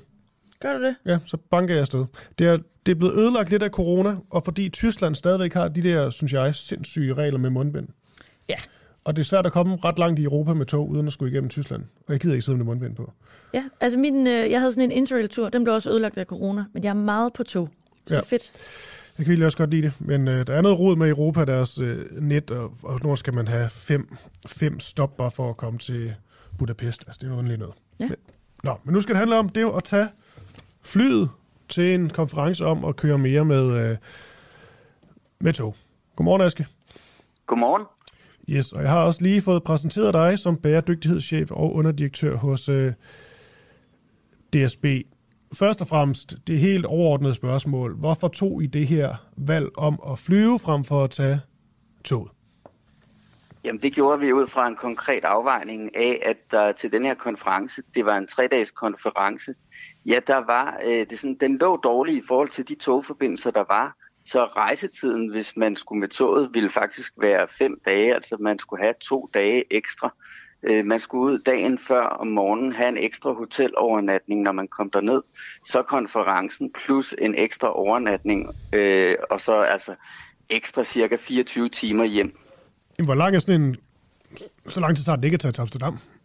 Nej, det tager en øh, typisk 11-12 timer at tage til Amsterdam øh, med toget. Men øh, to, de togforbindelser, der var de hurtige, de passede så øh, rigtig dårligt med konferencens startstidspunkt. Okay. Der kunne man jo så tænke, øh, det går ud fra, at mange vil, vil tænke sådan umiddelbart, fordi man, når man tænker tog, så noget af det gode ved tog, det er jo, at man har, man har god tid, og man, øh, man sidder godt, der er rimelig god benplads, og har et bord at sidde ved. Så øh, det er jo et godt sted at arbejde. Det er et super godt sted Kunne at man arbejde. ikke på en eller anden måde få det kombineret, så, øh, så man netop kunne have fået arbejdet, tage en, måske en dag mindre på konferencen, og så øh, gøre det over noget Skype, og så arbejde i toget? Altså, var der ikke muligheder for, det, for at gøre noget andet? Ej, altså i år der var øh, konferencen øh, øh, afholdt øh, fysisk. Den har været afholdt øh, via Teams øh, under corona. Øh, men det en gang imellem giver det rigtig god mening faktisk at møde fysisk op og være fysisk til stede. Og øh, ud fra det, jeg i hvert fald skulle se på konferencen, der passede toget i det her tilfælde ikke. Men jeg giver dig helt ret. Øh, jeg elsker selv at køre med tog, og på langt de fleste rejser, jeg er på øh, tjenestligt, der tager jeg toget. Øh, men her, der, øh, der vurderede jeg altså, at rejsetiden blev for lang. Okay. Et andet bud, det er egentlig bare fordi, jeg tænker, det er jo, det er jo et markant signal at, at, at sende, og så ligesom vælge, vælge flyet, når det netop handler om øh, sådan noget som, at flere skal tage tog og den grønne omstilling. Men et andet bud er jo at, at køre. Jeg ved godt, det er ikke, du er ikke repræsentant for, for bilkørsel, men det er vel trods alt øh, noget bedre at køre i bil, end at tage flyet, når det kommer til, til CO2-aftrykket. Øh, det kunne man godt have gjort. Øh, jeg har faktisk ikke lige lavet de konkrete beregninger på, på den afstand. Som udgangspunkt i DSB, så giver vi ikke øh, tilskud til kørsel i egen bil, men anbefaler offentlig transport. Øh, så det kunne, man, øh, det kunne man måske godt have gjort, øh, specielt hvis man havde fyldt en, en elbil. Men det må jeg være ærlig at sige, det havde vi ikke overvejet. Okay. En, ja, en god øh, fyldt elbil, og så tage afsted klokken 5 øh, om morgenen, så skulle jeg nok kunne nå det hele. Ja. Nå, ja. Men det var, det, var, det var bare en mulighed. Men lad os også lige se i forhold til, øh, til den her, den her konfer- konference her. Hvad var det, I øh, kom frem til? Jamen, øh, konferencen, den, øh, den handlede om utrolig mange ting. Det er sådan en konference, der bliver holdt en gang om året. Så der var øhm, øh, indlæg fra DSB, der handlede om nogle af de ting, vi har gjort for at forbedre det, der hedder last mile mobiliteten. Det vil sige, vi havde for eksempel et indlæg om, hvordan vi kobler øh, løbehjul og elcykler øh, til virksomheder, sådan så man kan tage toget, og selvom virksomheden ikke lige ligger på stationen, så er man som kunde garanteret, at der holder et løbehjul. Det er noget af det, vi blandt andet gør sammen med KMD for at få flere til at tage toget. Og så handlede konferencen jo også om, øh, jamen, hvordan gør man forbindelserne i Europa mere attraktive? Øh, hvordan får man flere afgange, hurtigere afgange, øh, flere nattog? Og noget af det, jeg talte om, det er jo de udvidelser, vi fra Danmark planlægger, hvor vi vil markant øge antallet af afgangen til Hamburg og forkorte rejsetiden. Øh, vi er jo i gang med at indkøbe nye internationale tog øh, med det formål. Øh, Aske, der er et eller andet, der lyder ekstremt dobbeltmoralsk i det her. Du har været nede og været hovedtaler på en konference, og du sidder også nu og siger, at du har talt om, hvordan det skal blive nemmere og bedre at tage toget, og flere skal tage toget, men alligevel har I taget flyet. Kan du ikke godt høre, at det ikke stemmer overens? Jamen, jeg kan godt se det signal, det sender, men jeg må jo også sige her, at øh, her vurderede jeg selv, at toget lige præcis til det tidspunkt, jeg var til konference, ikke var attraktivt nok. Så på den måde er det jo fair nok at arbejde for at gøre toget mere Men skal attraktivt. du så ikke bare sætte mere tid af? Det er jo, det, det er jo sådan, det er med tog. Det er, når øv, det tager ikke Ja. en time, det Ja. tager 11. Jamen altså, det som vi ved også af erfaring, også fra Danmark, der virker, og får flere til at tage toget og faktisk gøre miljøet en tjeneste, det er jo at gøre toget mere attraktivt. Det er at lave flere og hurtigere afgange. Men og det er også indtil noget det så har er attraktivt og hurtigere, så må vi jo, så må vi jo gøre det, så må vi jo tage det, der så er for klimaets skyld. Jamen altså, vi tager som regel også toget på tjenestrejse. Jeg tager langt de fleste rejser. Det, det foregår med tog for mit øh, vedkommende. Men jeg, jeg synes også, når man har en, øh, en, en forlænget rejsetid på to dage, ja, så synes jeg faktisk godt, at det er okay at flyve i det her tilfælde. Øh, Det, okay. Det, jeg forstår ikke, hvordan at det kan være, hvordan, jeg forstår ikke, hvordan det kan være okay. Altså, så er det, jeg forstår ikke, Jeg forstår hvorfor ikke, hvordan I- I ikke bare kan sætte den tid af. Nej. Så, men altså for mig, der har det også værdi at være øh, på kontoret og være øh, hjemme hos mine kollegaer. Og, øh, og det har værdi, at jeg ikke tager fem dage ud af kalenderen, men at jeg også kan lave nogle andre ting. Så det har været min konkrete afvejning øh, på denne her rejse. Men jeg forstår bare ikke, fordi nu nævnte du selv, øh, selv nattog og sådan noget. Øhm, altså var det ikke også sådan lidt øh, for øh, komfortens skyld, at I, I tog det her valg? Jeg, jeg kan simpelthen ikke forstå, hvordan det skulle være to dage ekstra. Nu har jeg selv så meget tog rundt i Europa, og Amsterdam, det er da absolut ikke den destination, der er, er længst væk, og der må der være muligheder. Så man kunne tage afsted sent en, Ja, en aften, ja. og så taget nattog, og så hjem om morgenen.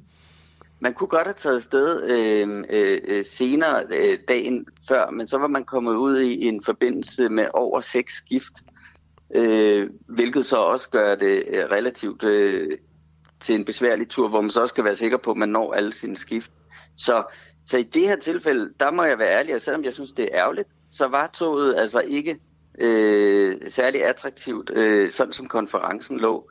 I andre tilfælde, der er toget super attraktivt. Og det er jo ikke sådan, fordi man arbejder i DSB, så må man aldrig flyve. Øh, sådan er det ikke, øh, men, øh, men vi tager selvfølgelig toget øh, som regel, når vi rejser. Godt. Hvornår øh, er I så nået så langt med udviklingen af tognettet i øh, Europa, har jeg lyst til at sige, men jeg har også lyst til at sige Danmark, fordi det går langsomt. At du kan sige til de danske DSB-kunder, at det kan betale sig tidsmæssigt at tage toget til Amsterdam med tog, hvor du også selv tror på det. Ja, altså jeg kan sige sådan, at øh, det kommer jo aldrig til at være hurtigere end at flyve, for flyvetiden er kun cirka halvanden time til Amsterdam. Så så hurtigt kommer vi ikke til at køre.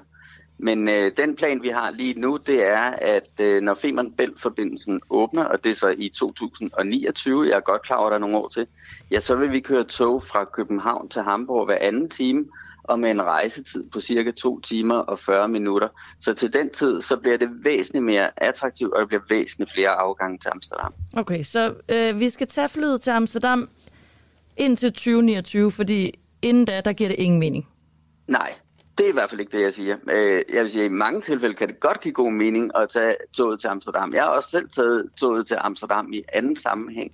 Men øh, du ved, nogle gange så handler det også om, hvornår, hvornår starter og slutter det, du skal til, i forhold til, hvornår kører det gode tog. Øh, Og så mange afgange, øh, gode afgange er der heller ikke til Amsterdam på en dag. Men, øh, men der er bestemt øh, tilfælde, hvor toget er attraktivt også til Amsterdam. Mm. Altså, jeg forstår godt, at I ikke har givet dig sidde i tog i så lang tid og lave alle de skift. Øhm, det er bare lidt ærgerligt, synes jeg. Jamen, altså, jeg synes også, det er ærgerligt, øh, men, øh, men jeg synes så på den anden side, det er godt, øh, det vi arbejder på i forhold til at, at køre for eksempel to timers drift mellem øh, København og Hamburg. Det tror jeg bliver super fedt for den internationale trafik. Er der også nogen mulighed for, at det bliver billigere at køre tog i Europa? Det ville være rart. Fordi det, det, jeg, jeg har bare prøvet, ja. jeg har taget meget tog rundt i, uh, i, Ja. Europa, det var sådan en fast ting. Nu er det så stillet lidt af på grund af, at jeg, det er så frustrerende det der med, at Tyskland har deres bundbindspolitik stadigvæk. Det er en anden snak. Men altså nogle kan det sådan helt ryste mig. Når, hvis, du, altså, hvis du ikke kan bestille i virkelig god tid, men hvis du bare tager altså, en eller anden tur til, nu sagde jeg Ja. bare lige Budapest, nu sidder jeg bare lige og søger lidt her tilfældigt, ikke? Nu tog jeg den 17, Ja. 17. december. Det er jo ikke, der er ikke lang tid til, men så det er jo heller ikke sådan, altså, der, er, Nej. der er jo 10 dage, ikke? Men altså, Sytten- øh, 17. december til Budapest, øh, Ja. altså fem- 1500, 1500 kroner, du kan også få en til, til, til flere penge, bare den ene vej. ja. Ja, Altså, der er det, men altså, det svært at komme øh, 20 det- timer, det, det koster 1.500 kroner den ene vej, og så næsten 2.000 den anden vej. Så er vi over 3.500 til at komme til Budapest. Der er det eddermame svært at konkurrere med flytrafikken. Øh, ja, det er det. Men øh, der, der vil jeg bare sige, at vi har et rigtig, rigtig godt tilbud, som også vores kundecenter anbefaler, hvis man ringer ind til dem. Og det er vores øh, Interrail passes, og dem kan man altså købe øh, helt ned til 1400 kroner, hvor man får fire rejsedage, som man selv vælger inden for en måned. Og det vil sige, at man kan foretage en returrejse og have fire dage, hvor du må rejse frit for 1400 kroner, hvis du er mellem 12 og 27 år. Er du voksen, altså over 28 eller mere, så koster det 1870 for fire rejsedage i en måned. Øh, det er sådan som, øh, altså det, det, det, er sådan, det, det er noget af det billigste, vi kan levere, hvor man så også selv har den valgfrihed.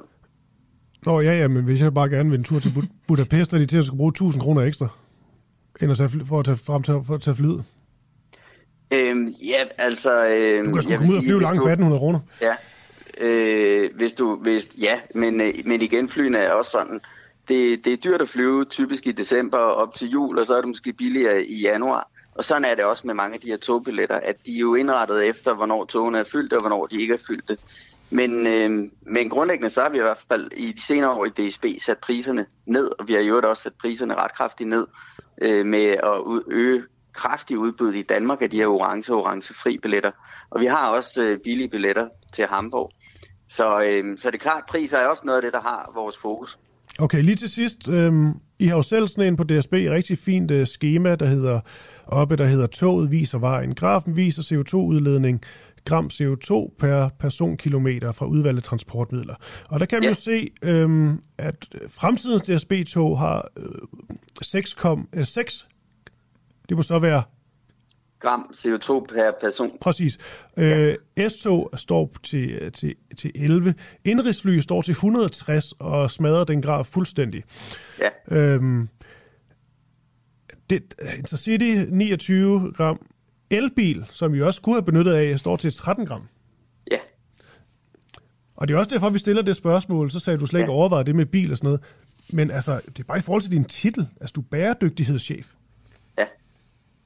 Men det er rigtigt, elbiler de er øh, super gode, og som du kan se, så er DSB's nye tog, de er også super gode. De er cirka dobbelt så gode som, som en elbil. Så øh, det er jo i hvert fald godt, at vi investerer i at gøre vores tog øh, bedre. Men spørgsmålet var, hvorfor I overhovedet ikke havde overvejet det? Alligevel 11 DSB-medarbejdere afsted på tur, ikke? Vi var, vi var 11 på tur. Bilen, den, øh, den, øh, den, havde vi ikke, øh, den havde vi ikke overvejet på den øh, tur til Amsterdam. Det, det, vil, det vil jeg være ærlig at sige. Men øh, ja, det, øh, det, det, det er et godt input. Det, det vil jeg tænke over en anden gang. Okay. Aske Witt Knudsen, bæredygtighedschef og underdirektør hos DSB. Tak fordi du var med her til morgen. Selv tak. God hej hej. Og det var et rigtig godt tilbud fra DSB, du fik der altså, jeg skal lige sige, ikke, ikke til ham, men bare sådan mere sådan, altså, jeg får lyst til at sige, rend mig. Jamen helt seriøst, fordi jeg hader det der, når man så, jeg vil, jeg vil hen til den destination, så har jeg ikke brug for at vide, hvad jeg ellers skal få.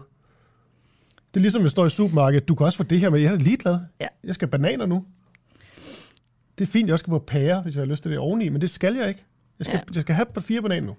Bente Nygaard, hun skriver inde på øh, Facebook, kun de andre, ikke mig. Okay. Jeg ved ikke, jeg har seriøst lyst til at... Det, det kan godt være, det virker småligt. Der er sikkert også nogen, der vil synes, det er latterligt, vi gør det. Jeg har seriøst lyst til at undersøge, hvad, hvad der var af mulighed for dem med det tog. Jeg forstår ikke, de kunne for eksempel tage et nattog. Du siger en seks, Ej, jeg synes også... seks skift og sådan noget. Jeg tror simpelthen ikke på, at det er den eneste mulighed, der er. Der er for mange afgange til, det kan passe. Amsterdam er jo ikke Sydeuropa. Det er 10 timer i tog. Ja. Det, det lyder... Ja, det lyder vanvittigt. Nå ja, undskyld. Man skal heller ikke lave sådan noget, øh, hvad hedder det, efter, eftersnak på et, på et interview. Det var, det var fint, og han var jo egentlig også meget ærlig omkring, at det der med bilen eksempelvis, at de faktisk ikke overvejet. Ja, det synes jeg da også. Øh... Det er da meget dejligt. Der var ikke noget øh, bortforklaring. Okay. Hvad skal vi nu? Jens Rode? Vi skal tale med en god kending. Ja. Jens Rode.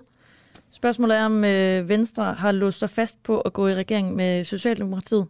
Venstre, øh, Jakob Ellemans øh, formand, han sagde, at Venstre er på vej i en regering med Socialdemokratiet. Det sagde han tidligere på ugen til TV2 News.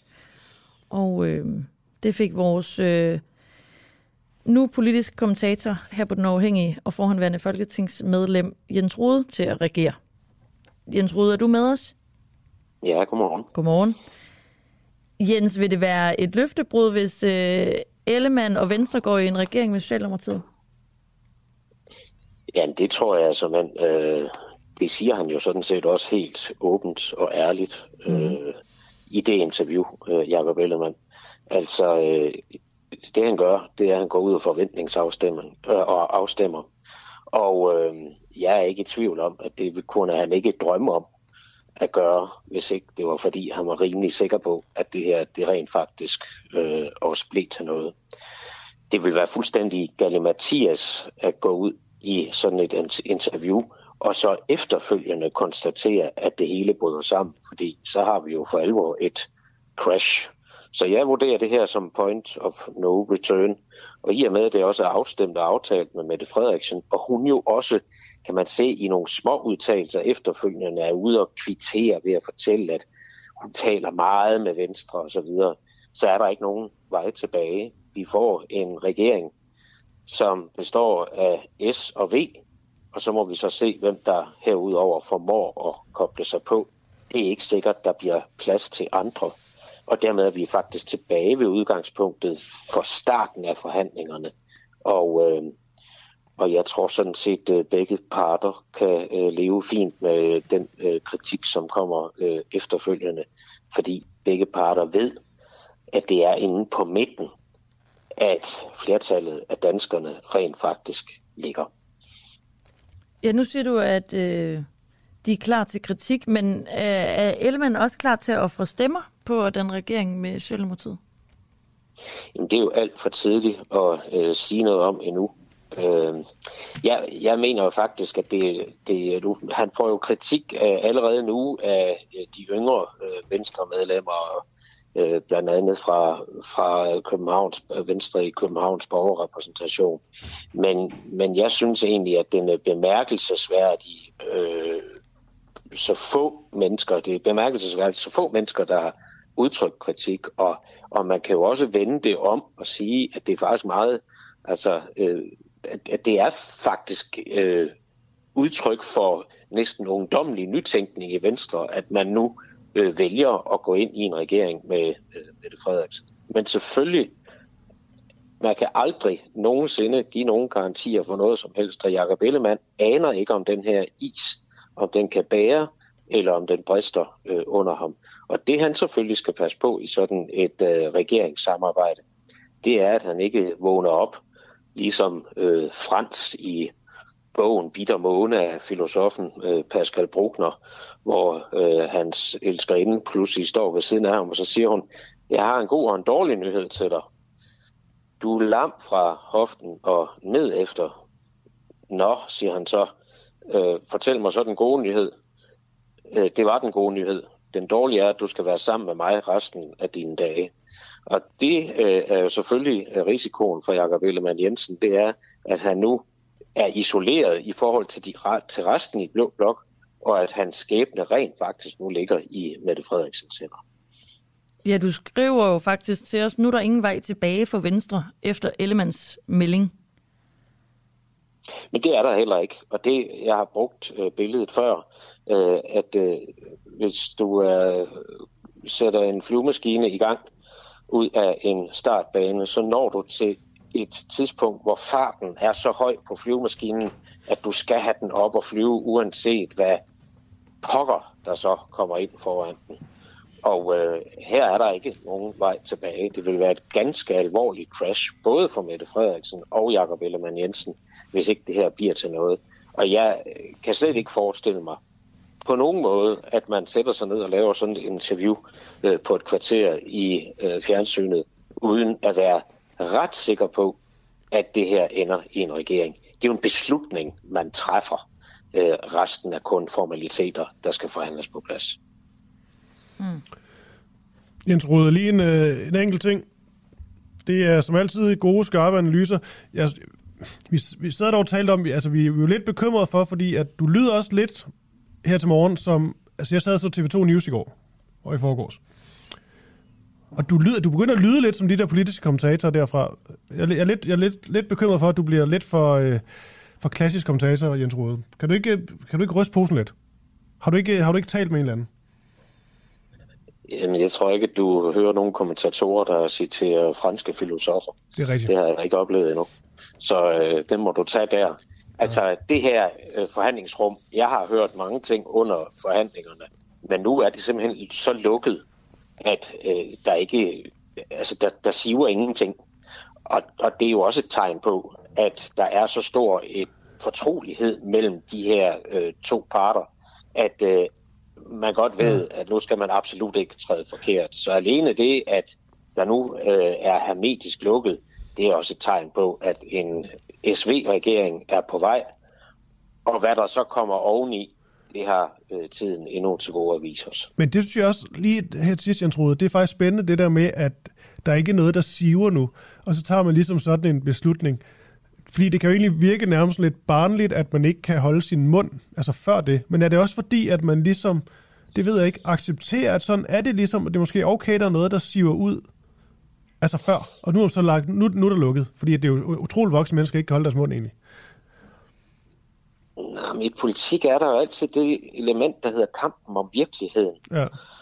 Og, og, og, og den er jo ekstremt vigtig, og derfor vil der altid være nogle ting, som slipper ud, øh, måske ikke fra øh, hovedforhandlerne, men fra øh, dem, der sidder lige ved siden af, eller øh, det, det, det, det, det kan man simpelthen ikke undgå. Og det er fordi, der skal, det, når, når det hele er færdigt, så er der kampen om virkeligheden. Og den kommer vi også til at møde nu her øh, lige om et øh, øjeblik. Og det var jo den, som Jakob Ellemann så også lavede her øh, ved at fortælle i det interview noget ganske bemærkelsesværdigt i betragtning af, hvad vi har hørt indtil videre. Øh, nemlig, at jeg kan få mere blå politik igennem hos Mette Frederiksen, end jeg kan med resten af Blå Blok. Altså, det er da virkelig endegyldigt at save grenen af for øh, de øvrige blå partier. Og det er en meget bemærkelsesværdig kommentar at komme med for en venstremand. Og det er også derfor, at man alene ud fra den sætning må konkludere, jamen så er der absolut ikke nogen vej tilbage for øh, Jacob Ellemann. Nej. Jeg får også i maven på Lars Lykkes vejen. er det bare mig? Du er et meget empatisk menneske, så det klæder dig. Ja. Det, det vil jeg måske ikke have. Ja, man skal ikke have ondt af folk. Man skal ikke have ondt af folk. Gamet. Fordi, ja, men så skal du... Jeg, jeg vil næsten sige, at hvis vi endelig skal ind og lege med øh, følelser, og det skal man i, er ekstremt varsom med i politik, ja. men så er det jo lige før, det er Pia Olsen Dyr, man skal have mere ondt af. Fordi jeg har svært ved at se, at bukserne kan holde, ja. øh, hvis det er sådan, at øh, SF kommer med i regeringen. Og nu har SF og de har godt nok været trofaste under hende. Ja. år, eller faktisk 4-5 år på at øh, gøre sig salonfæge og regeringsduelige ja. og overbevise Mette Frederiksen om, at de skal være en del af det. Det har Lars Lykke trods alt ikke. Så lang tid har han ikke brugt.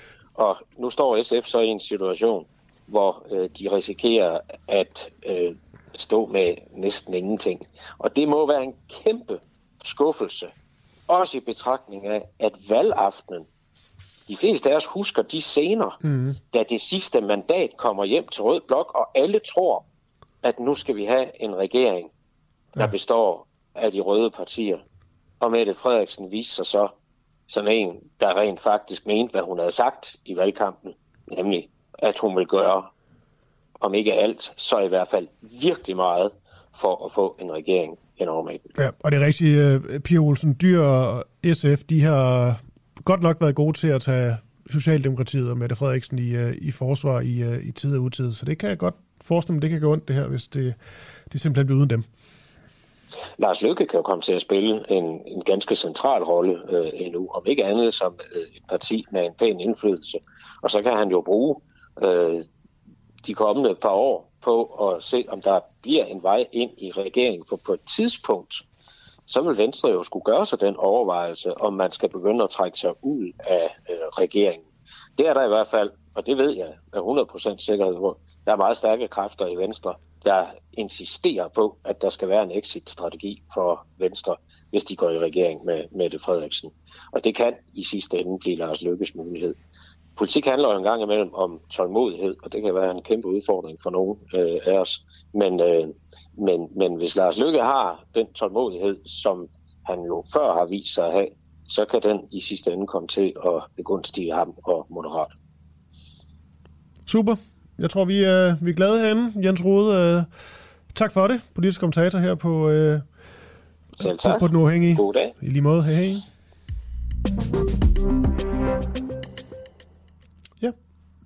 Det var Jens Rode. Det var Jens Rode. Det er sjovt. Jeg er slet ikke overvejet, at man skal have sådan der Pia Olsen Dyr, potentielt set. Nu må lige se, hvad det ender med, men det, der, det er da rigtigt nok. Det men kan det er fordi, at man har ikke rigtig hørt fra hende her de sidste Jeg havde lidt glemt, de fandtes. Ja. det må jeg sige. Ja, det er nok ikke så godt for, for dem. Jeg gad faktisk virkelig godt at tale med sådan nogle øh, inkarnerede Jeg skulle lige sige SF-lytter. sådan, Ærke SF. Ja. Hvad i alverden er det, du sådan... Men også både i forhold til det her, men også bare sådan... Altså, hvad er det... Hvad, hvad, hvad kommer man sådan vildt op i, når man er SF-lytter? Eller vælger? Børn og unge? Ja, Miljø? ja. Ja, ja. Så har vi selvfølgelig også støttet børnenes statsminister i mange år. Ja, det har vi. Nu skal det altså handle om noget helt andet. Undskyld. Øh, fordi vi skal øh, lige øh, vende tilbage til det bæredygtige flybrændsel og snakke om, om det er løgn, når virksomheden Topsø, den danske virksomhed, siger, at den bidrager til at producere bæredygtigt flybrændsel. Det er den her historie om, at øh, den danske virksomhed Topsø har øh, som erklæret mål at arbejde for at gøre flytrafikken grøn, har indgået et samarbejde med firmaet Brazil Biofuels om fremstilling af flybrændstof i Brasilien, der ifølge virksomheden skal være bæredygtig. Øh, den brasilianske virksomhed står øh, dog bag afskovning af Amazona og bruger palmeolie til at fremstille flybrændstof. Øh, nu har vi en øh, ny kilde på. Rasmus Bjerring Larsen, godmorgen. Godmorgen. Du er rådgiver inden for øh, klima og transport ved Rådet for Grøn Omstilling. Rasmus, hvis nu, at der er to fly, der letter fra Københavns Lufthavn og flyver til Aalborg. En kort tur. Den ene flyver ja. på normal flybenzin, den anden flyver på palmeoliebenzinen fra Brazil Biofuels. Hvilket fly har så på den tur isoleret set udledt mest CO2? Jamen, det synes jeg er en rigtig god måde at, øh, at, at spørge på faktisk, fordi det er jo faktisk så, det er jo faktisk så konkret, at, øh, at det så er det fly, der flyver på almindelig øh, gammeldags sort fossil øh, flybrændstof, som, øh, som er mindst skidt for klimaet. Altså bio, biobrændstof baseret på palmeolie er, er dårligere end det. Ja, så ja, det er også derfor, vi synes, at, øh, at, at det er en dårlig idé for, for en virksomhed som Topsø at gå i, at gå i den her retning. Så Topsøs øh, flybrændstof, der ifølge virksomheden skal være bæredygtigt, det udleder, udleder mere CO2 end det flybenzinbrændsel, der i forvejen findes. Ja, ja.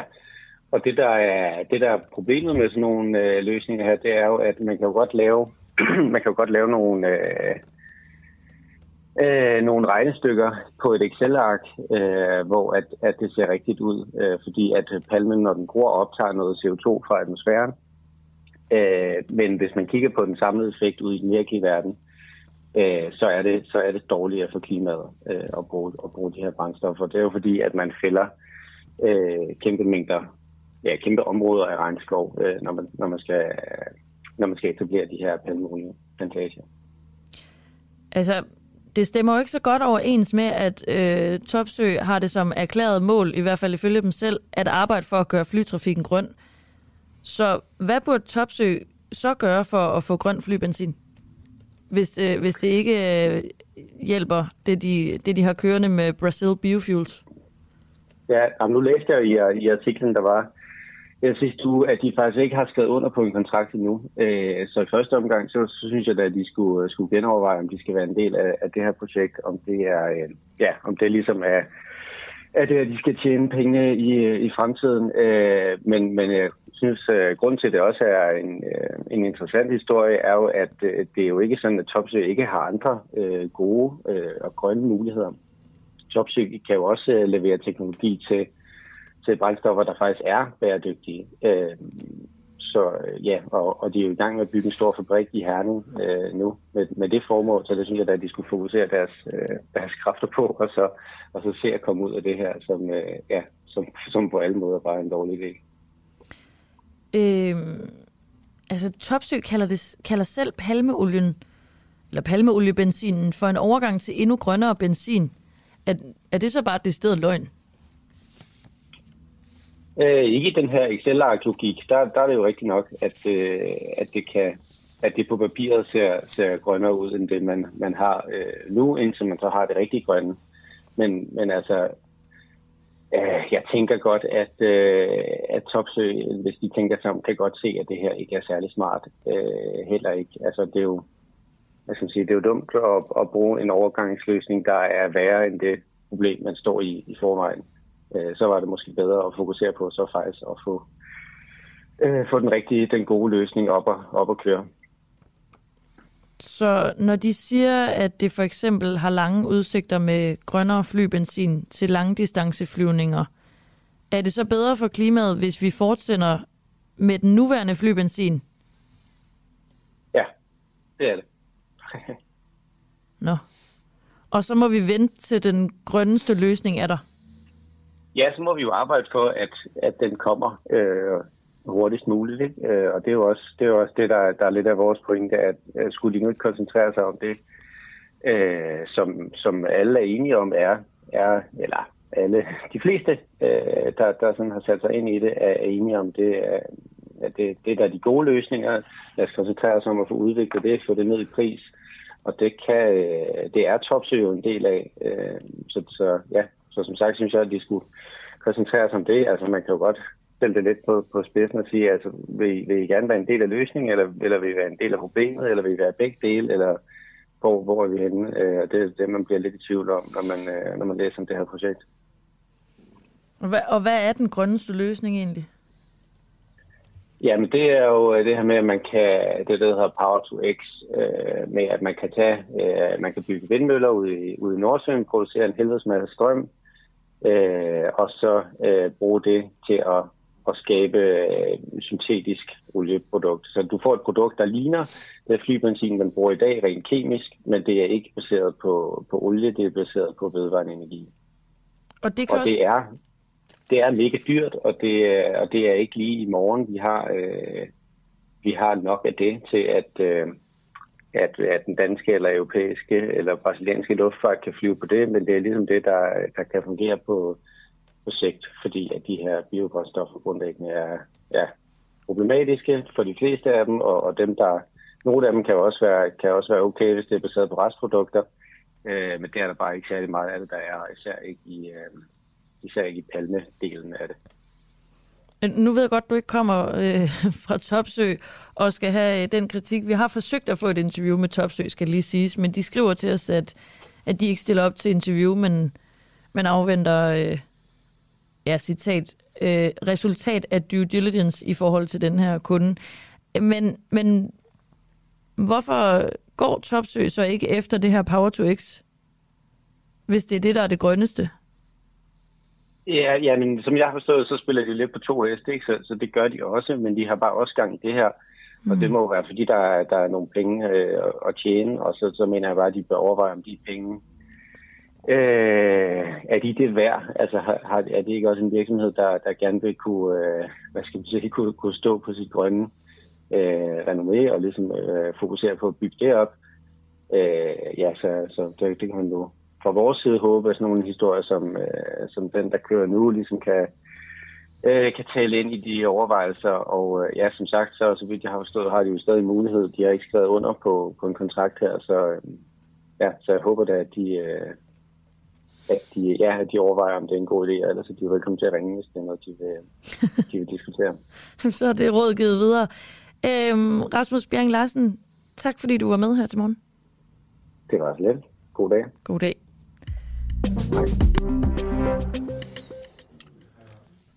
Ja.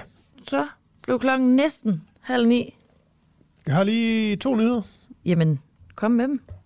Kina letter på coronarestriktionerne efter store protester. Ja. Personer i Kina med asymptomatisk Oj. Ja, eller mild coronavirus vil fremover kunne gå i hjemmekarantæne, det oplyser Kinas nationale sundhedskommission. Det er det skriver både Reuters og BBC, som kalder det for det hidtil stærkeste tegn på, at Kina går væk fra sin nul-tolerance-politik over for coronavirus. Det skal jo lige siges, det står ikke i nyheden, men det er jo det vi dog skal med, det er faktisk, det er, jo, det er jo dele af Kina, der har været sådan lukket totalt ned med, med corona, hvor du ikke kan gå uden for en dør. Det er jo ikke hele Kina. Det, det har folk nogle gange med at, med at sige det. Men det passer altså ikke. Men Shanghai for eksempel har været ret mm. hissig, ikke? hvor folk bare skulle sidde i deres øh, kasser og glo. Øhm, Så er der en, øh, en nyhed, som øh, jeg ikke har så meget på endnu, men jeg synes, at vi skal undersøge den til i morgen. Razzia mod mistænkt terrorgruppe i, øh, i Tyskland.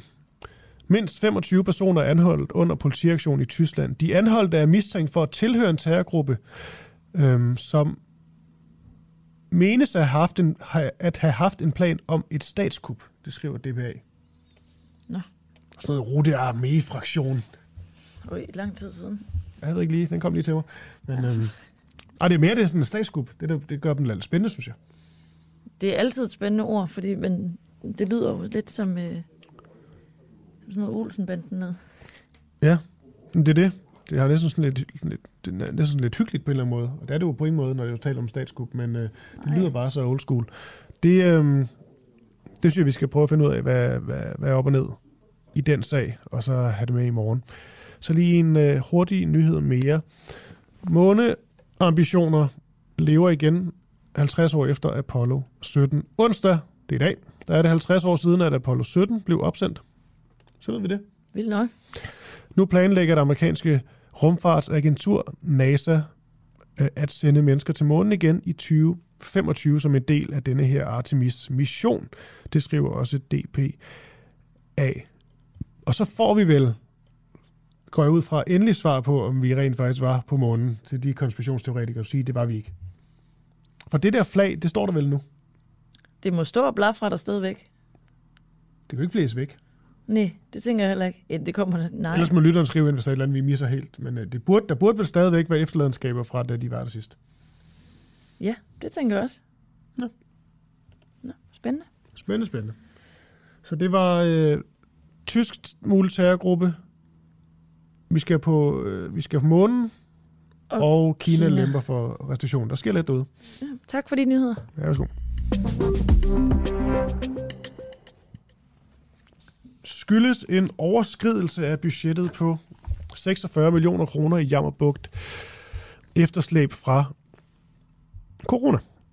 Social-, Sundheds- og Beskæftigelsesforvaltningen i Jammerbugt Kommune, de kan ikke overholde sine budgetter. Det er til trods for, at kommunalbestyrelsen tidligere i år besluttede, at der skulle være et større fokus på netop økonomistyring i den forvaltning. Nu kan vi sige godmorgen til Mogens Kristen Gade. Han er borgmester i Jammerbugt Kommune fra Venstre. Godmorgen, Mogens. Godmorgen. Altså, det kan godt være, at det lyder som lidt tavligt spørgsmål, men nu får du alligevel. Hvad er det, I har, øh, hvad er det, I har gjort, gjort galt i Jammerbugt øh, Kommune? Jeg tror som ikke, vi har gjort noget galt. Vi har tværtimod oparbejdet en solid økonomi i Jammerbugt Kommune gennem alle årene. Vi blev ikke født med en guldske i munden, men øh, vi har via nøjsomhed og reduktioner på forskellige områder sikret, at vi har en forsvarlig økonomi. Og så oplever vi så nu, at øh, vi får nogle områder, som øh, desværre løber over, sådan at vi får nogle budgetoverskridelser af en vis størrelse. Men øh, det sker jo overalt i, i Danmark øh, for tiden på nogle af de her meget specialiserede områder, både inden for børne- og familieområdet og inden for voksenhandicapområdet og inden for seniorområdet. Så, så vi er som ikke så forskellige fra andre. Der er blot nogen, der har taget lidt mere fokus på Jammerbugt Kommune end på andre kommuner, så det er det vilkår, vi har en gang imellem. Men siger du, at, øh, at I ligesom har været gode til det med øh, økonomien, føre en forsvarlig øh, økonomi, indtil et eller andet ja. punkt, hvor det så er gået, gået galt, eller hvordan skal jeg forstå det?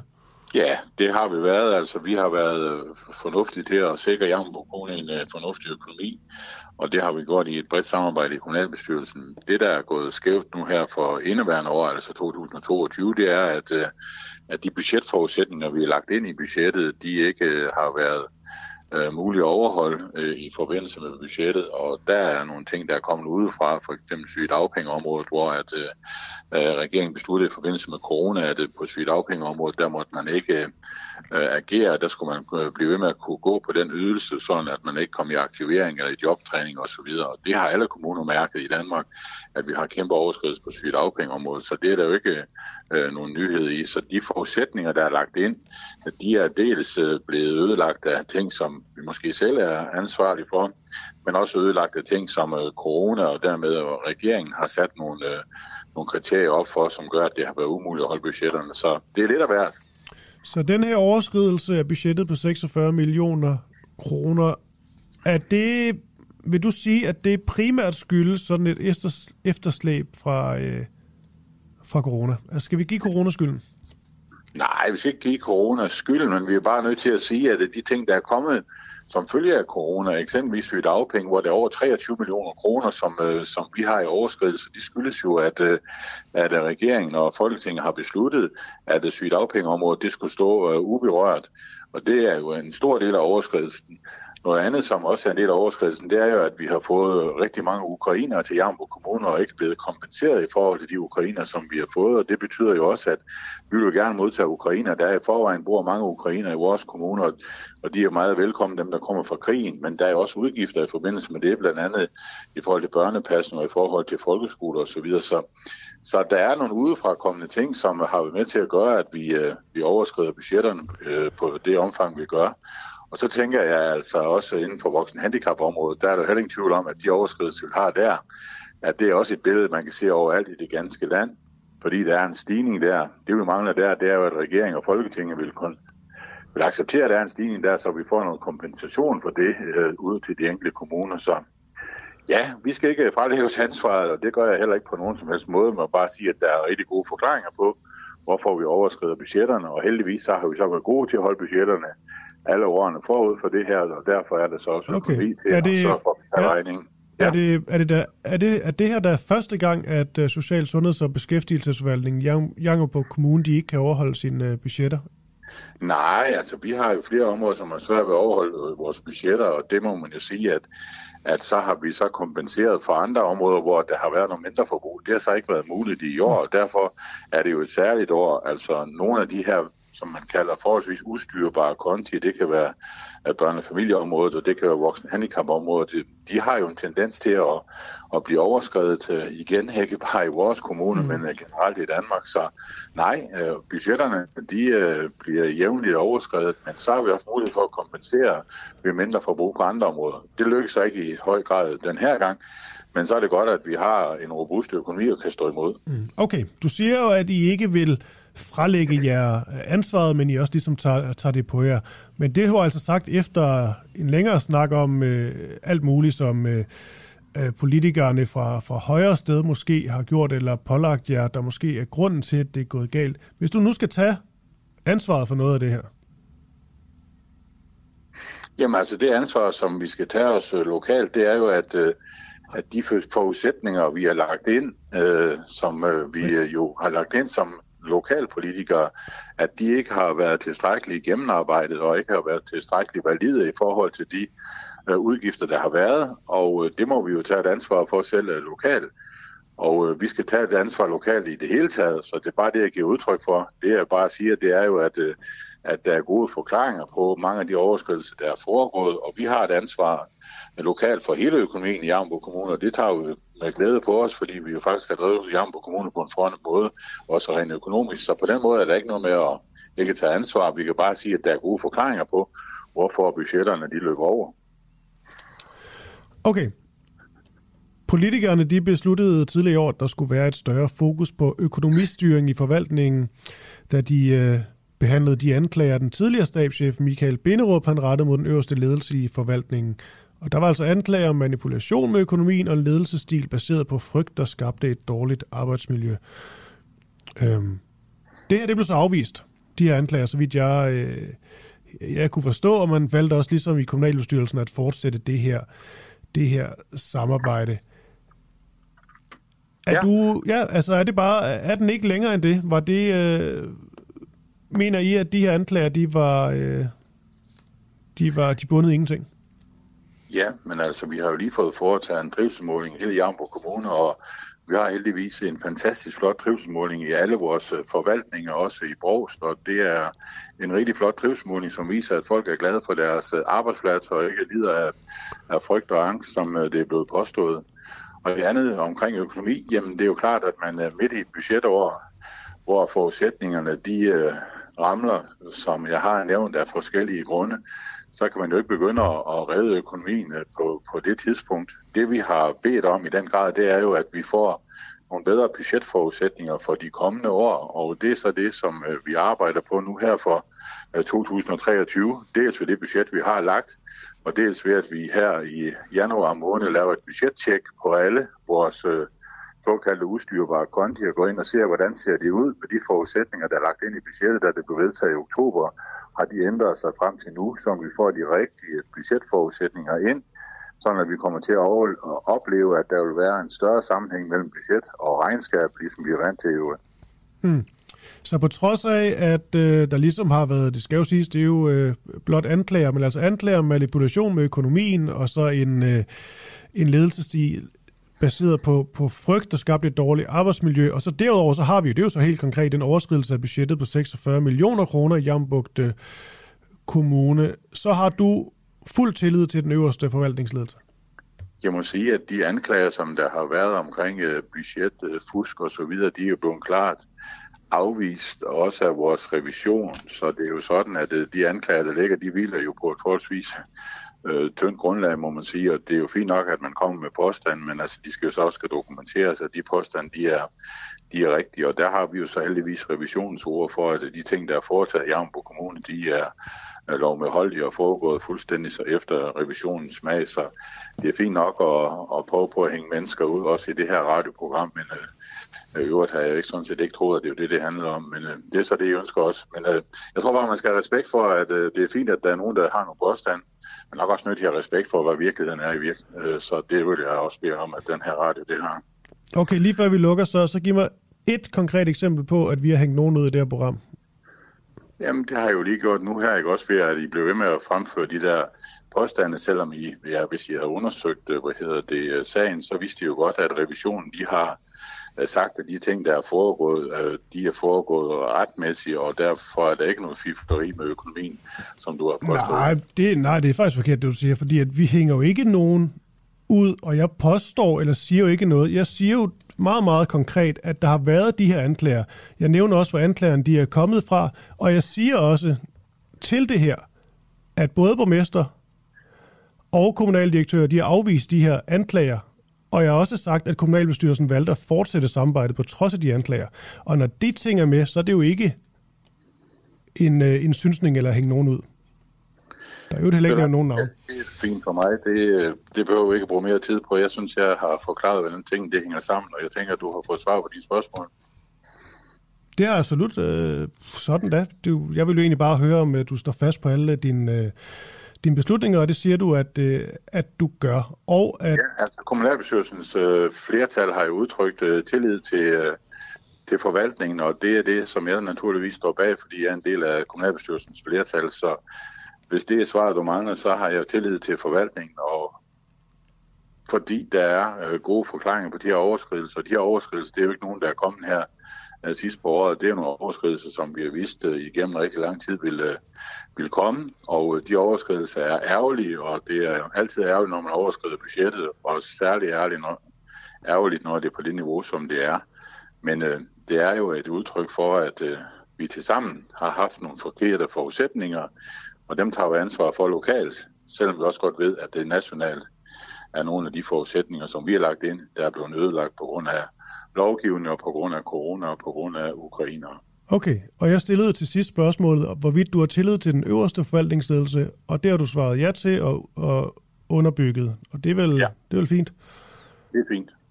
Kommer I til at overskride budgettet næste år?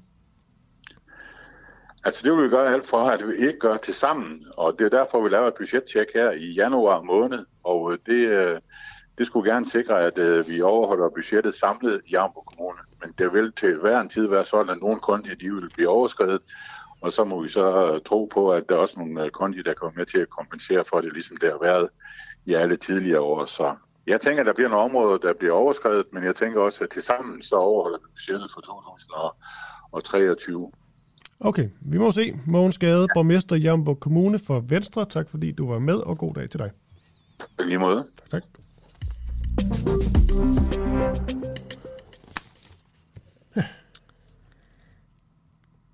Vi skal videre. Ja, vi skal øh, tale om øh, muldyr. Unge mennesker, som kan blive til et... Mu- ja, det lyder forkert. Det lyder mærkeligt. Vi stiller spørgsmålet om et ung menneske, øh, som er blevet narret af kriminelle til at hvidvaske for dem, kan blive dømt for det. helt unge mennesker risikerer øh, at få en dom for hvidvask på straffeattesten. Det advarer Midt- og Vestjyllands politi om i en kampagne med overskriften Er dit barn i risiko for at blive et muldyr? Det er slet ikke sjovt. Det er bare ordet muldyr, der lyder mm. pudsigt. Øhm, det er noget med, at øhm, de ligesom bliver øhm, ja, narret til at, øh, at give deres kontooplysninger og øh, lade folk, øh, kriminelle, bruge deres, øh, deres kontor til at øh, sætte penge ind og så hæve dem igen. Det kan øh, den næste kilde hjælpe os øh, meget mere øh, med at forklare. Hans Rost, øh, godmorgen. Godmorgen. Politiinspektør i Central Efterforskning hos Midt- og Vestjyllands Politi. Det er rigtigt. Det er godt. Hans, hvad er det for nogle episoder, der har fået jer til at advare øh, børn og unge mod hvidvask? Ja, det er jo ikke kun os. Det er jo øh, et fænomen, der foregår øh, over hele Danmark og i hele Europa. Og det er øh, det, vi kalder, at øh, man øh, simpelthen hjælper kriminelle med at få, der, få de kriminelle penge væk. Og det gør man ved, at man øh, låner sin konto ud. Og øh, der bliver de her øh, kriminelle gevinster sat ind, og øh, så bliver de enten hævet derfra, eller sendt videre til en anden konto, og så ender det øh, i udlandet. Vi øh, plejer i de her sager mange gange at, at fylde pengesporet, øh, og så træffer vi ind på de her unge mennesker, som har lånt deres konto ud, og øh, jamen, jævnfører straffeloven øh, omkring hvidvask, øh, så hvis du tilbyder din konto til øh, kriminelle transaktioner, altså penge, som stammer fra kriminelle øh, transaktioner, så, øh, jamen, så er øh, indholdet i paragrafen jo over, øh, overtrådt, og, øh, og så skal vi jo have en snak med de her unge mennesker, og det er derfor, vi går ud og advarer, at det her det er altså et fænomen, som vi ser rigtig meget, og at øh, man uforvarende kan komme til at, at hjælpe nogle kriminelle. Det er så ikke, altså du siger ligesom, det er over hele landet, og også øh, ja. Uden for Danmarks grænser. Øh, hvor ja. mange episoder har der været? Jamen altså, øh, vi, øh, vi har i vores politikreds, vi har øh, om måneden en, en 5-6 øh, stykker, og øh, det er noget, der er taget øh, til over, over hele landet. Så derfor øh, er vi selvfølgelig gået med i den her øh, kampagne, som Europol også øh, kører på det her område. Og det, man skal huske på, det er, at den her kriminalitet, den er, den er sådan set todelt.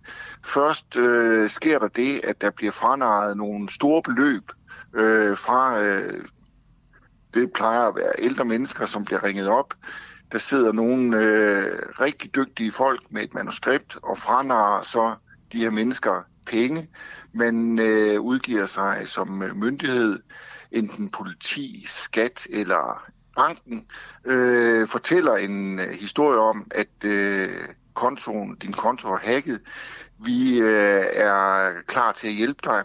Og så kommer man med, med den her hjælp, som ender med, at der bliver swipet øh, tocifret, øh, altså 20, 30, 40.000 kroner over på en konto. Og det er lige præcis den konto, som øh, de her kriminelle har fået unge til at, at stille til rådighed. Hvordan får de kriminelle overhovedet fat på de unge? Jamen, øh, det sker øh, via de sociale medier. Øh, vores erfaring er Snapchat, øh, det kan også være på internetspil, øh, på Discorden på internetspil, hvor man øh, taler sammen. Og øh, det her er også en kultur blandt, blandt unge, at man, men, men vil gerne hjælpe hinanden. Øh, hvis der kommer en og siger, jamen ved du hvad, jeg har problemer med min bank, øh, kan, jeg, kan du hjælpe mig med at og, og, og lade din konto indgå i det her? Og så tænker man, ja, hvorfor ikke? Altså, han lyder da meget flink, øh, så gør vi det.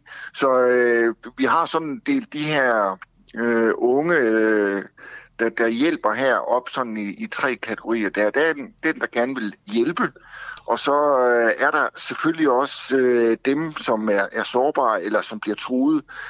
Øh, og så er der den tredje slags, øh, som øh, måske også tjener 500 kroner eller 1000 kroner på det. Så det, det her, det er øh, meget organiseret. Det er, øh, altså vi ser, trådene går også ud af landet. Så det er organiseret kriminalitet, vi, vi har med at gøre her. Så der er ligesom de flinke, og de sårbare, og de fristede. Ja, det kan man godt sige, ja. Hvor, hvor gamle er de? Jamen, øh, det kan være, øh, vi har haft sager, hvor en, en mor lige pludselig så, at der var 40.000 kroner på øh, hendes øh, 14-årige øh, konto, og så var de væk i løbet af, af kort tid igen. Så det er fra øh, 14-15 år og så øh, op øh, ja, til, til midt, i, midt i 20'erne, øh, slutningen af 20'erne. Okay, jeg, tæ- jeg tænker, det er rimelig meget sådan en aldersgruppe, hvor... Altså nu taler jeg bare for mig selv, men dengang, mm. der... Jeg ved ikke, hvor meget de ved om hvidvask og, øh, og ansvar. Øh, så er det Ja. deres eget ansvar ikke at blive svindlet og narret af kriminelle?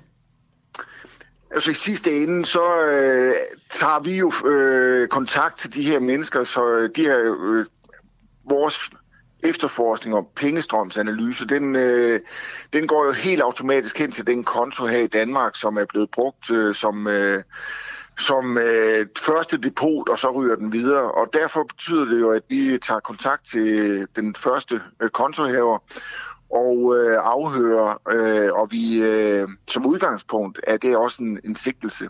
Og så må man jurid, øh, juridisk øh, senere kigge på, jamen er den her sag så grov, at øh, man har overtrådt øh, straflovens øh, paragraf om øh, hvidvask. Så altså, det er jo først og fremmest også et kriminalpræventivt tiltag her, at vi siger, pas nu på med at, eller lad være med at låne din konto ud til nogen, du ikke kender, og i det hele taget, hvorfor skulle man låne sin konto ud til nogen, man kender også? Mm. Det er jo nogle fine øh, råd, øh, som lyder sådan, ja, oplagt, men, men hvordan vil I løse problemet? Du siger alligevel, at de har, var det 5-6 i ugen eller måneden? Ja, det er en 5-6 stykker om måneden, øh, vi har, og, øh, og det, kommer, det kommer i bølger, det kommer i, i serie, og øh, vores erfaring er, at når der først er øh, taget hul på det her, jamen så malker man de her øh, muligheder, de kontier, man har øh, fået, så, øh, så bruger man selvfølgelig dem indtil øh, politiet kommer, og indtil den unge eller forældrene siger, hov, det her skal vi have stoppet, og tager kontakt til banken. Så det er først og fremmest øh, et, et, et tiltag, hvor vi øh, er ude og advare, men det er klart, det, der er selvfølgelig også øh, tiltag, hvor vi går ud og efterforsker øh, den unge og hører, jamen, på hvilken måde kom du i kontakt med den, der nu overtalte sig til det her. Vores mål er jo selvfølgelig også at gå bagud og se, om vi kan få fat på bagmændene. Godt. Jamen, øh, held og lykke med det, og øh, tak Ja, fordi du tak var med her til morgen, Hans Ja. Det var godt. Fint. Godmorgen. Hej. Og øh, morgens sidste levende billede, det er Christian Henriksen, vores gode øh, kollega. Vi sendte ham sådan øh, i marken tidligere i morges. Øh, han skal Mhm. finde ud af, hvorvidt, det er jo et øh, spørgsmål, vi har jagtet svar på længe, hvorvidt moderaterne de vil støtte sådan en undersøgelse af agent Samsung. Hele den her sag, som øh, med denne her hemmelige spion, måske var han terrorist? Hvad var han? Der er meget, der tyder på, at øh, efterretningstjenester de lidt fik ham kastet under bussen, eller også det politikerne. Der er i hvert fald meget af den her sag, der skal undersøges. Spørgsmålet bare, moderaterne de er, de er med på den. Det er det, Christian Henriksen han vil prøve at sætte sig for, og det er noget med, han er ved moderaterne lige nu har fundet en form for bagindgang. Du kan nok selv sætte nogle flere ord på det, Christian.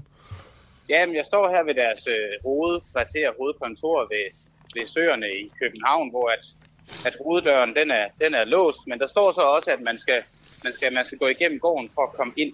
Og det jeg vil nu, det er nu inden jeg lige gør det, så kan jeg jo lige hurtigt forklare. Det er jo fordi, vi har, som jeg også lige kunne høre, du noget at nævne kort, vi har jo i lang tid forsøgt at forsvare fra Moderaterne på, om sagen om Ahmed Samsom skal undersøge sagen om denne her mand, der, hvor der er meget, der tyder på, at han har været dansk agent for PET, Øh, men til gengæld så er han blevet dømt terrorist, IS-kriger, fordi han blev anholdt nede i, i Syrien, og nu har han siddet i fængsel i knap seks år. Har, har han så gjort det uretmæssigt? Og det, alt det her, det er sket på Lars Lykkes vagt, da han var statsminister.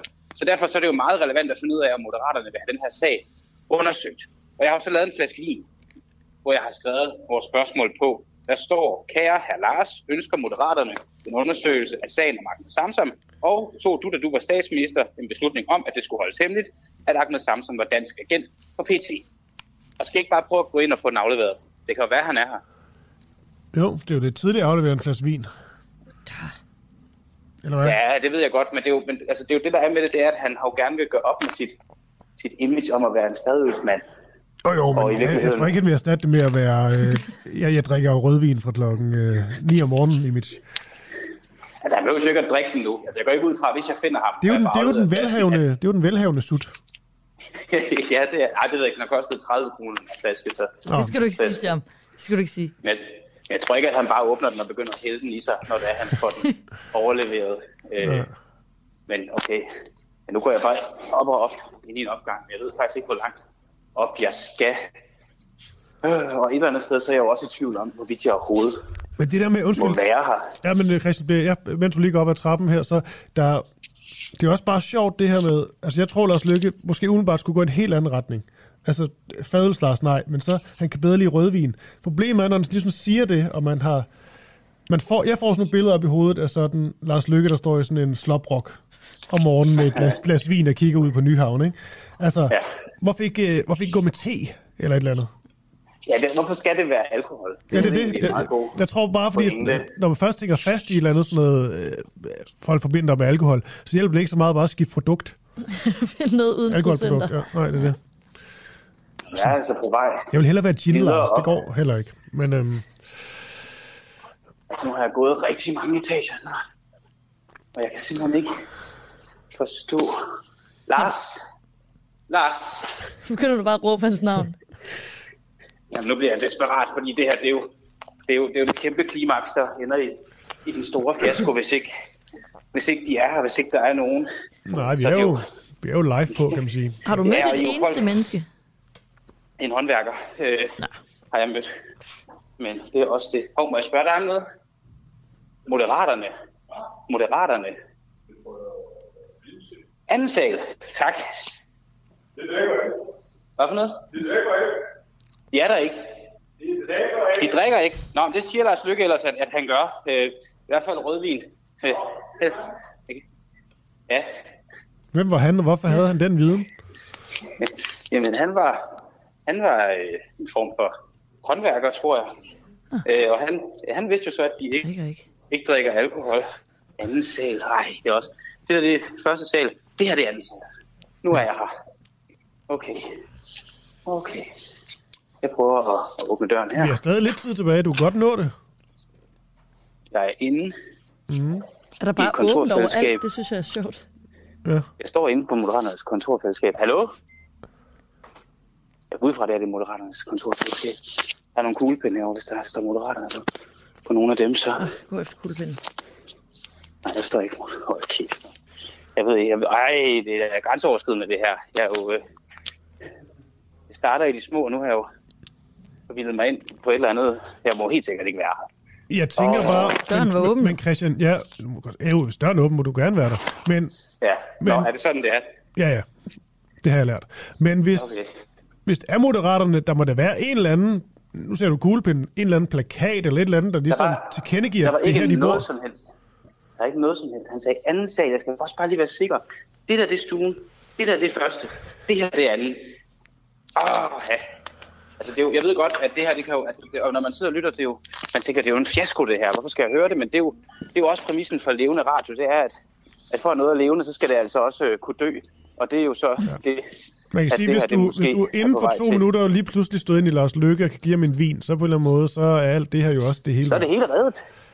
Men, Men hold nu op, altså jeg, jeg vader bare længere og længere ind. Hallo? Hallo? Lars? Lars? hvor, jeg, Jeg forstår, har vin med. jeg forstår ikke, hvorfor... Altså, du kan bare rundt på et eller andet kontor nu, Ja, jeg, jeg går rundt på et kontorfællesskab. og der er der er intet, der ikke indi- en- indikerer, at... En, Er du sikker på, at du er gået ind i en rigtig bygning? ja, det er jeg helt sikker på. Nå, okay. Der hænger en stor plakat med Lars Lykke ude øh, foran. Nå, Hvilket også var derfor, jeg var sikker på, at det er jo, Okay. det er jo deres tilhør, tilholdssted, mindre det er en eller anden, jeg ved ikke, revisor forening, der er meget store fans af Moderaterne. sådan men et altså- eller andet sådan parallelunivers, du har dig ind i, på en eller anden måde. Det er sådan, det føles lige nu. Det er I er de eneste, der gør, jeg er sikker på, at jeg ikke er havnet i et uh, parallelt univers. Fordi jeg kender jer i det mindste. Alt andet, det har simpelthen været så fremmed for mig. Han er her ikke. Altså, der er ikke nogen. Nej, og nu siger vi også Nej, tak. Men, men, hallo, hallo, jeg vil, jeg vil lige fortælle noget. Der er en rygekabine her. Der er en rygekabine. så sæt dig Der derind. kraftedme en rygekabine. Det er, jo, det er jo her så. Og er det dem? Hvad bliver du af den? Der står en rygekabine. Jeg kan lige tage et billede af den. Jeg gør det. Kan du ikke finde Lars Lykkes øh, skrivebord, og så sæt flaskerne der, eller sæt dem ind i rygekabinen? Det er jo stor sandsynlighed for, at han, han daffer derinde på Jo, eller, eller også så skal jeg hoppe ind på borgen og finde ham der og give ham den der. Okay, Christian, vi skal sige tak Det nu. finder vi ud af. Tag et billede ja, af rygekabinen. Vi, øh, vi Det finder ud af gjort. det. Kan du have en god dag? Det er godt. Vi ses I senere. Ja, vi gør. Så fik jeg lige sat den her skiller på for tidligt. Nå. Så det bliver sådan en akavet stillhed, sådan lige 5 sekunder før, tror jeg. Så ved det. Øh, du hedder Karoline Kært. Det gør jeg, du hedder Christoffer Lind. Ja, Oliver Nobbenau i teknikken. Udsendelsen fra sammen med øh, Peter Schwartz Nielsen. Og altså, vi lytter til i morgen. Kun med dig. Kun med mig. Men nu, se, nu sker det faktisk 10 sekunder. Skal vi så snakke nu? Det er super akavet. Ej, Nej, men Det var da- tak fordi I lyttede med. I morgen bliver det også godt. Ha' det godt. Hej hej.